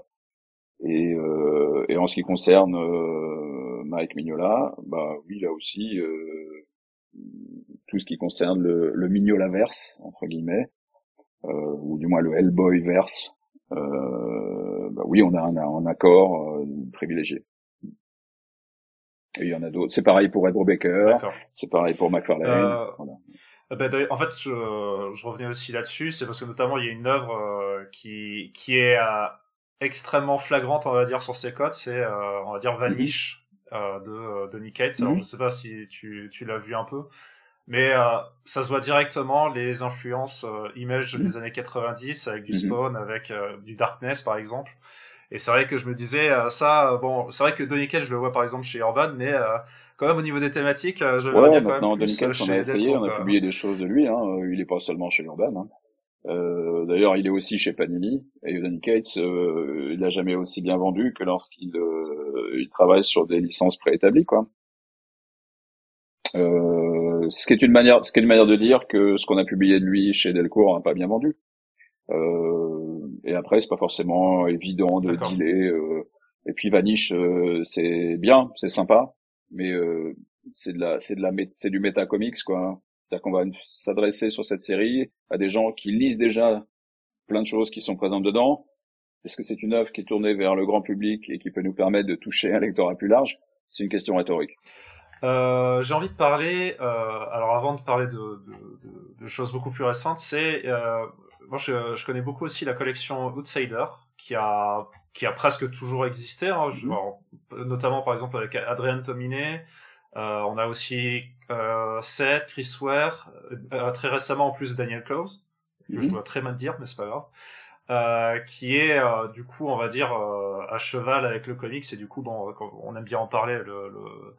enfin aussi un peu roman graphique aussi mais bon bref euh, est-ce que déjà, est-ce que tu as la, la, la, la, main sur cette collection de ton côté? Non, pas du tout. Ah, euh, Outsider, c'est euh, un label qui est qui est apparu il y a une dizaine d'années peut-être. D'accord. Euh, pas, pas, pas plus, puisque c'est euh, un accord de collaboration entre Vincent Bernière qui anime cette collection et, euh, et Guy Delcourt. D'accord. Donc euh, après, ça devient un, un, format et effectivement, c'est plus dédié à des à de la BD underground, ce qu'on appellerait underground entre guillemets, tandis que ce que moi je propose au sein du catalogue contrebande a tendance à être un peu plus mainstream. D'accord. Mais euh, mais après, on discute euh, régulièrement avec euh, avec Vincent et je suis au courant de ce qu'il ce qu'il publie et il y a des choses très intéressantes quoi. Alors après il y a des choses qui ont été publiées sous label Outsider qui auraient tout à fait pu être publiées euh, sous label Contrebande. Euh, moi c'est pas très important, on s'en fout de savoir qui qui, qui, est l'éditeur derrière. moi d'ailleurs je peux pas mon nom dans les bouquins, je s'en fiche quoi. ce qui est important c'est les créateurs. Oui. Donc une fois de plus. Et du coup tu penses que tu, tu penses que du coup, as, il peut y avoir un, on va dire un, un, certains certains lecteurs justement de cette collection qui vont qui peuvent aller justement de, par exemple bah, par exemple lire du Spawn ou, ou, même Walking Dead ou vice versa en fait. Euh. J'en sais rien, j'en sais rien. C'est pas c'est pas vraiment le même type de lecteur en fait. Les bouquins ont pas le même format. On, on, je pense pas, je pense pas dans l'absolu. Pour parler de Spawn, hein. les lecteurs de Daniel Close, je suis pas, je les sens pas beaucoup. Oui, ouais. ça me tient dans l'univers de McFarlane. Hein. Oui. Euh, oh. Tu vois, tu vois justement, de, de, pour Comic Speak, enfin, je veux dire, on, on, on sort de notre zone de confort vis-à-vis de ça, et je suis dans l'idée également qu'un lecteur qui qui lit et qui est vraiment ciblé comme on va dire le lecteur de Spawn mm-hmm. peut également apprécier du Daniel Close ou du Chris Ware à côté et euh, faut juste je suis d'accord dans ce ouvrir la fenêtre et lui dire tu peux sortir là-bas et explorer que du Close ou, euh, ou du Chris mm. Ware euh, je le, je le je le je le vois mal aller vers des univers euh, à la à la McFarlane mais euh, je me gourre peut-être. Hein. Je, je, mon optimisme aimerait que dire que oui, mais bon, je, je sais qu'au final, ah, je suis le, wishful thinking. Ouais, on va dire ça. Mais sachant que même Spawn aborde, enfin, ouais, mais par, par, exemple, même ne serait sur ses, on va dire, ses hors série, il a, il sait aborder quand même certaines thématiques. Je sais que là, par exemple, il y en a un qui va arriver, c'est, alors, je, c'est, c'est Unwanted, je crois, avec, euh, comment il s'appelle Unwanted Violence. Et voilà. Ouais. C'est ça. Avec Mike Del Mundo voilà en deux numéros qui abordent déjà des, des, thématiques qui je pense peuvent quand même euh, réussir peut-être à, à, atteindre aussi ce lectorat mais bon un peu plus exigeant on va dire après du coup ouais ouais c'est je savais pas trop à quoi m'attendre en fait. Et le deuxième vient tout juste d'arriver donc il euh, faut voir un peu. Je, je sais même pas encore sous quel format euh, on va on va le publier. Mais enfin pour moi j'avais bien aimé le premier. Après là moi aussi je viens de recevoir j'ai reçu le deuxième et on va voir hein, parce que du coup bon je, je le lis en, en, en, VO et après bon pour relire en, en VF euh, quand j'ai l'occasion. Mm-hmm. Alors du coup au niveau de du coup un peu plus d'actualité alors j'ai vu notamment euh, l'arrivée d'un certain Eurosmith euh, de ouais. et du regretté Carlos Pacheco mm-hmm. et euh, je me disais alors que ce récit est vraiment génial et est-ce que ce serait peut-être euh, l'occasion Alors du coup, je fais vraiment le fan qui qui, qui tire la qui tire la, corde, mais est-ce qu'il y aurait pas il y aurait pas des chances que on voit peut-être d'autres Busiek, par exemple, euh, notamment un Astro City, par exemple, qui est un de ces récits phares, mais que je désespère ne jamais voir en fait en hmm. France. Euh. Non, mais on en parle on en parle avec Kurt, ouais, depuis un bout de temps. Voilà. Ok. Et euh, est-ce que tu aurais des projets à venir euh, de la maison d'édition tu voudrais, euh, enfin, tu voudrais partager peut-être, je sais pas. Oh bah oui, il y a pas mal de, de, choses qui sont qui sont bien. Et moi, ce qui m'intéresse dans l'animation de ce catalogue, c'est c'est cette diversité de genres, de sources de matériel, de d'auteurs, euh, de tonalités différentes. Euh, et bah oui, s'il faut mettre un peu en lumière quelques grands traits du, du, catalogue 2023 par exemple ou des sorties 2023 à venir. Euh, bah bien sûr, on va poursuivre sur Spawn, donc je vais pas revenir là-dessus, on en a parlé un peu. Euh, on a un accord avec Scott Snyder pour l'ensemble de ses euh, de ses créations, euh, qui a commencé avec euh, avec Démon, réalisé avec Greg Capullo, euh, sorti en janvier, qui va se poursuivre avec un album que je recommande mais hyper chaudement, qui s'appelle Clear en, en ah avril. Hein. Euh, euh, avec Francis Manapoul euh, au dessin. C'est génial. Voilà, un univers à la à la Blade Runner. on, on, a déjà des références un peu à du à de Ian Gibson pour les lecteurs de, de SF. Euh, qui sont vraiment vraiment superbes, c'est magnifiquement réalisé. Euh, donc il y a pas loin d'une petite dizaine de, de séries et de tomes euh, de Scott Snyder qui, qui, vont se dérouler. ça a commencé avec Noctera, euh, avec Tony Daniel, qui a été publié fin 2022. Euh, on va poursuivre effectivement, ou du moins reprendre des publications autour de l'univers euh, de Mignola sur Hellboy, puisqu'on aura au moins trois ou quatre albums inédits au courant 2023, deux Hellboy, un Hellboy et BPRD, et puis pas mal de, de, de rééditions, de réimpressions.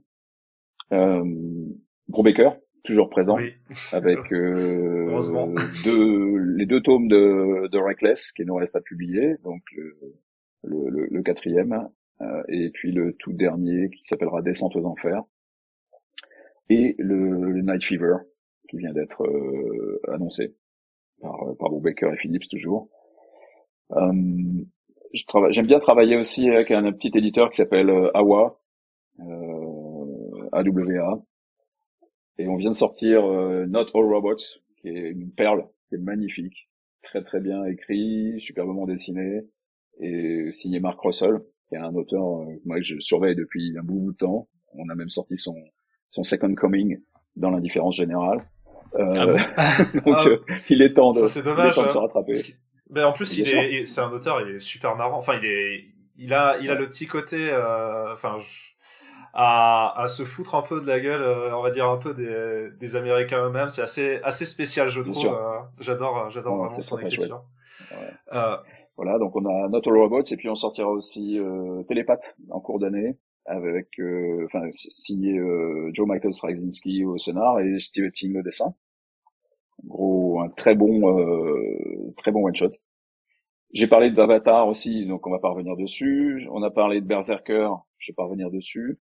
Euh, en revanche si je dois euh, faire émerger deux coups de cœur de cette année il y a un album qui s'appelle Guilt G-I-L-T mhm. euh, la Guilt des, des temporalistes indépendantes euh, qui est signé Alissa Whitney au scénario, qui est une ancienne éditrice de Vertigo, entre autres, euh, amie de Neil Gaiman, au passage, ah, ah. Ouais, et dessiné et, dessiné par Morisset, voilà, qui est ah, un très bien. belge, et qu'on voit revenir puisque Morisset, il a fait du Telos, il a fait du Harley Quinn, il a fait plein de choses comme ça.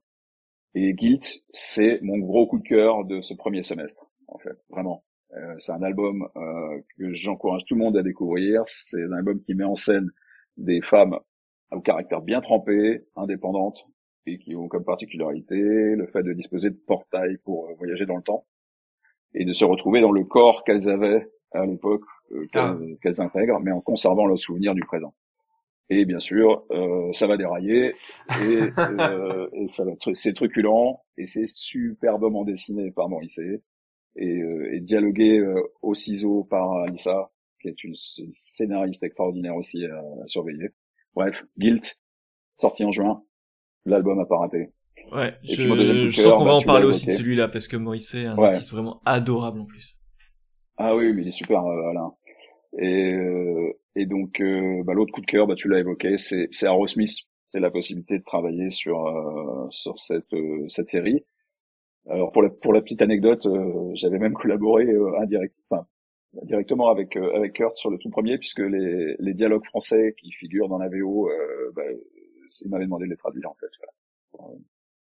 donc c'est c'est une manière de d'aller euh, full circle quoi en fait de revenir et de pouvoir publier ça et puis euh, puis bien sûr euh, bah c'est c'est ça sera une manière de rendre hommage à, à Carlos parce que voilà. C'est pas c'est pas juste qu'il soit parti si vite.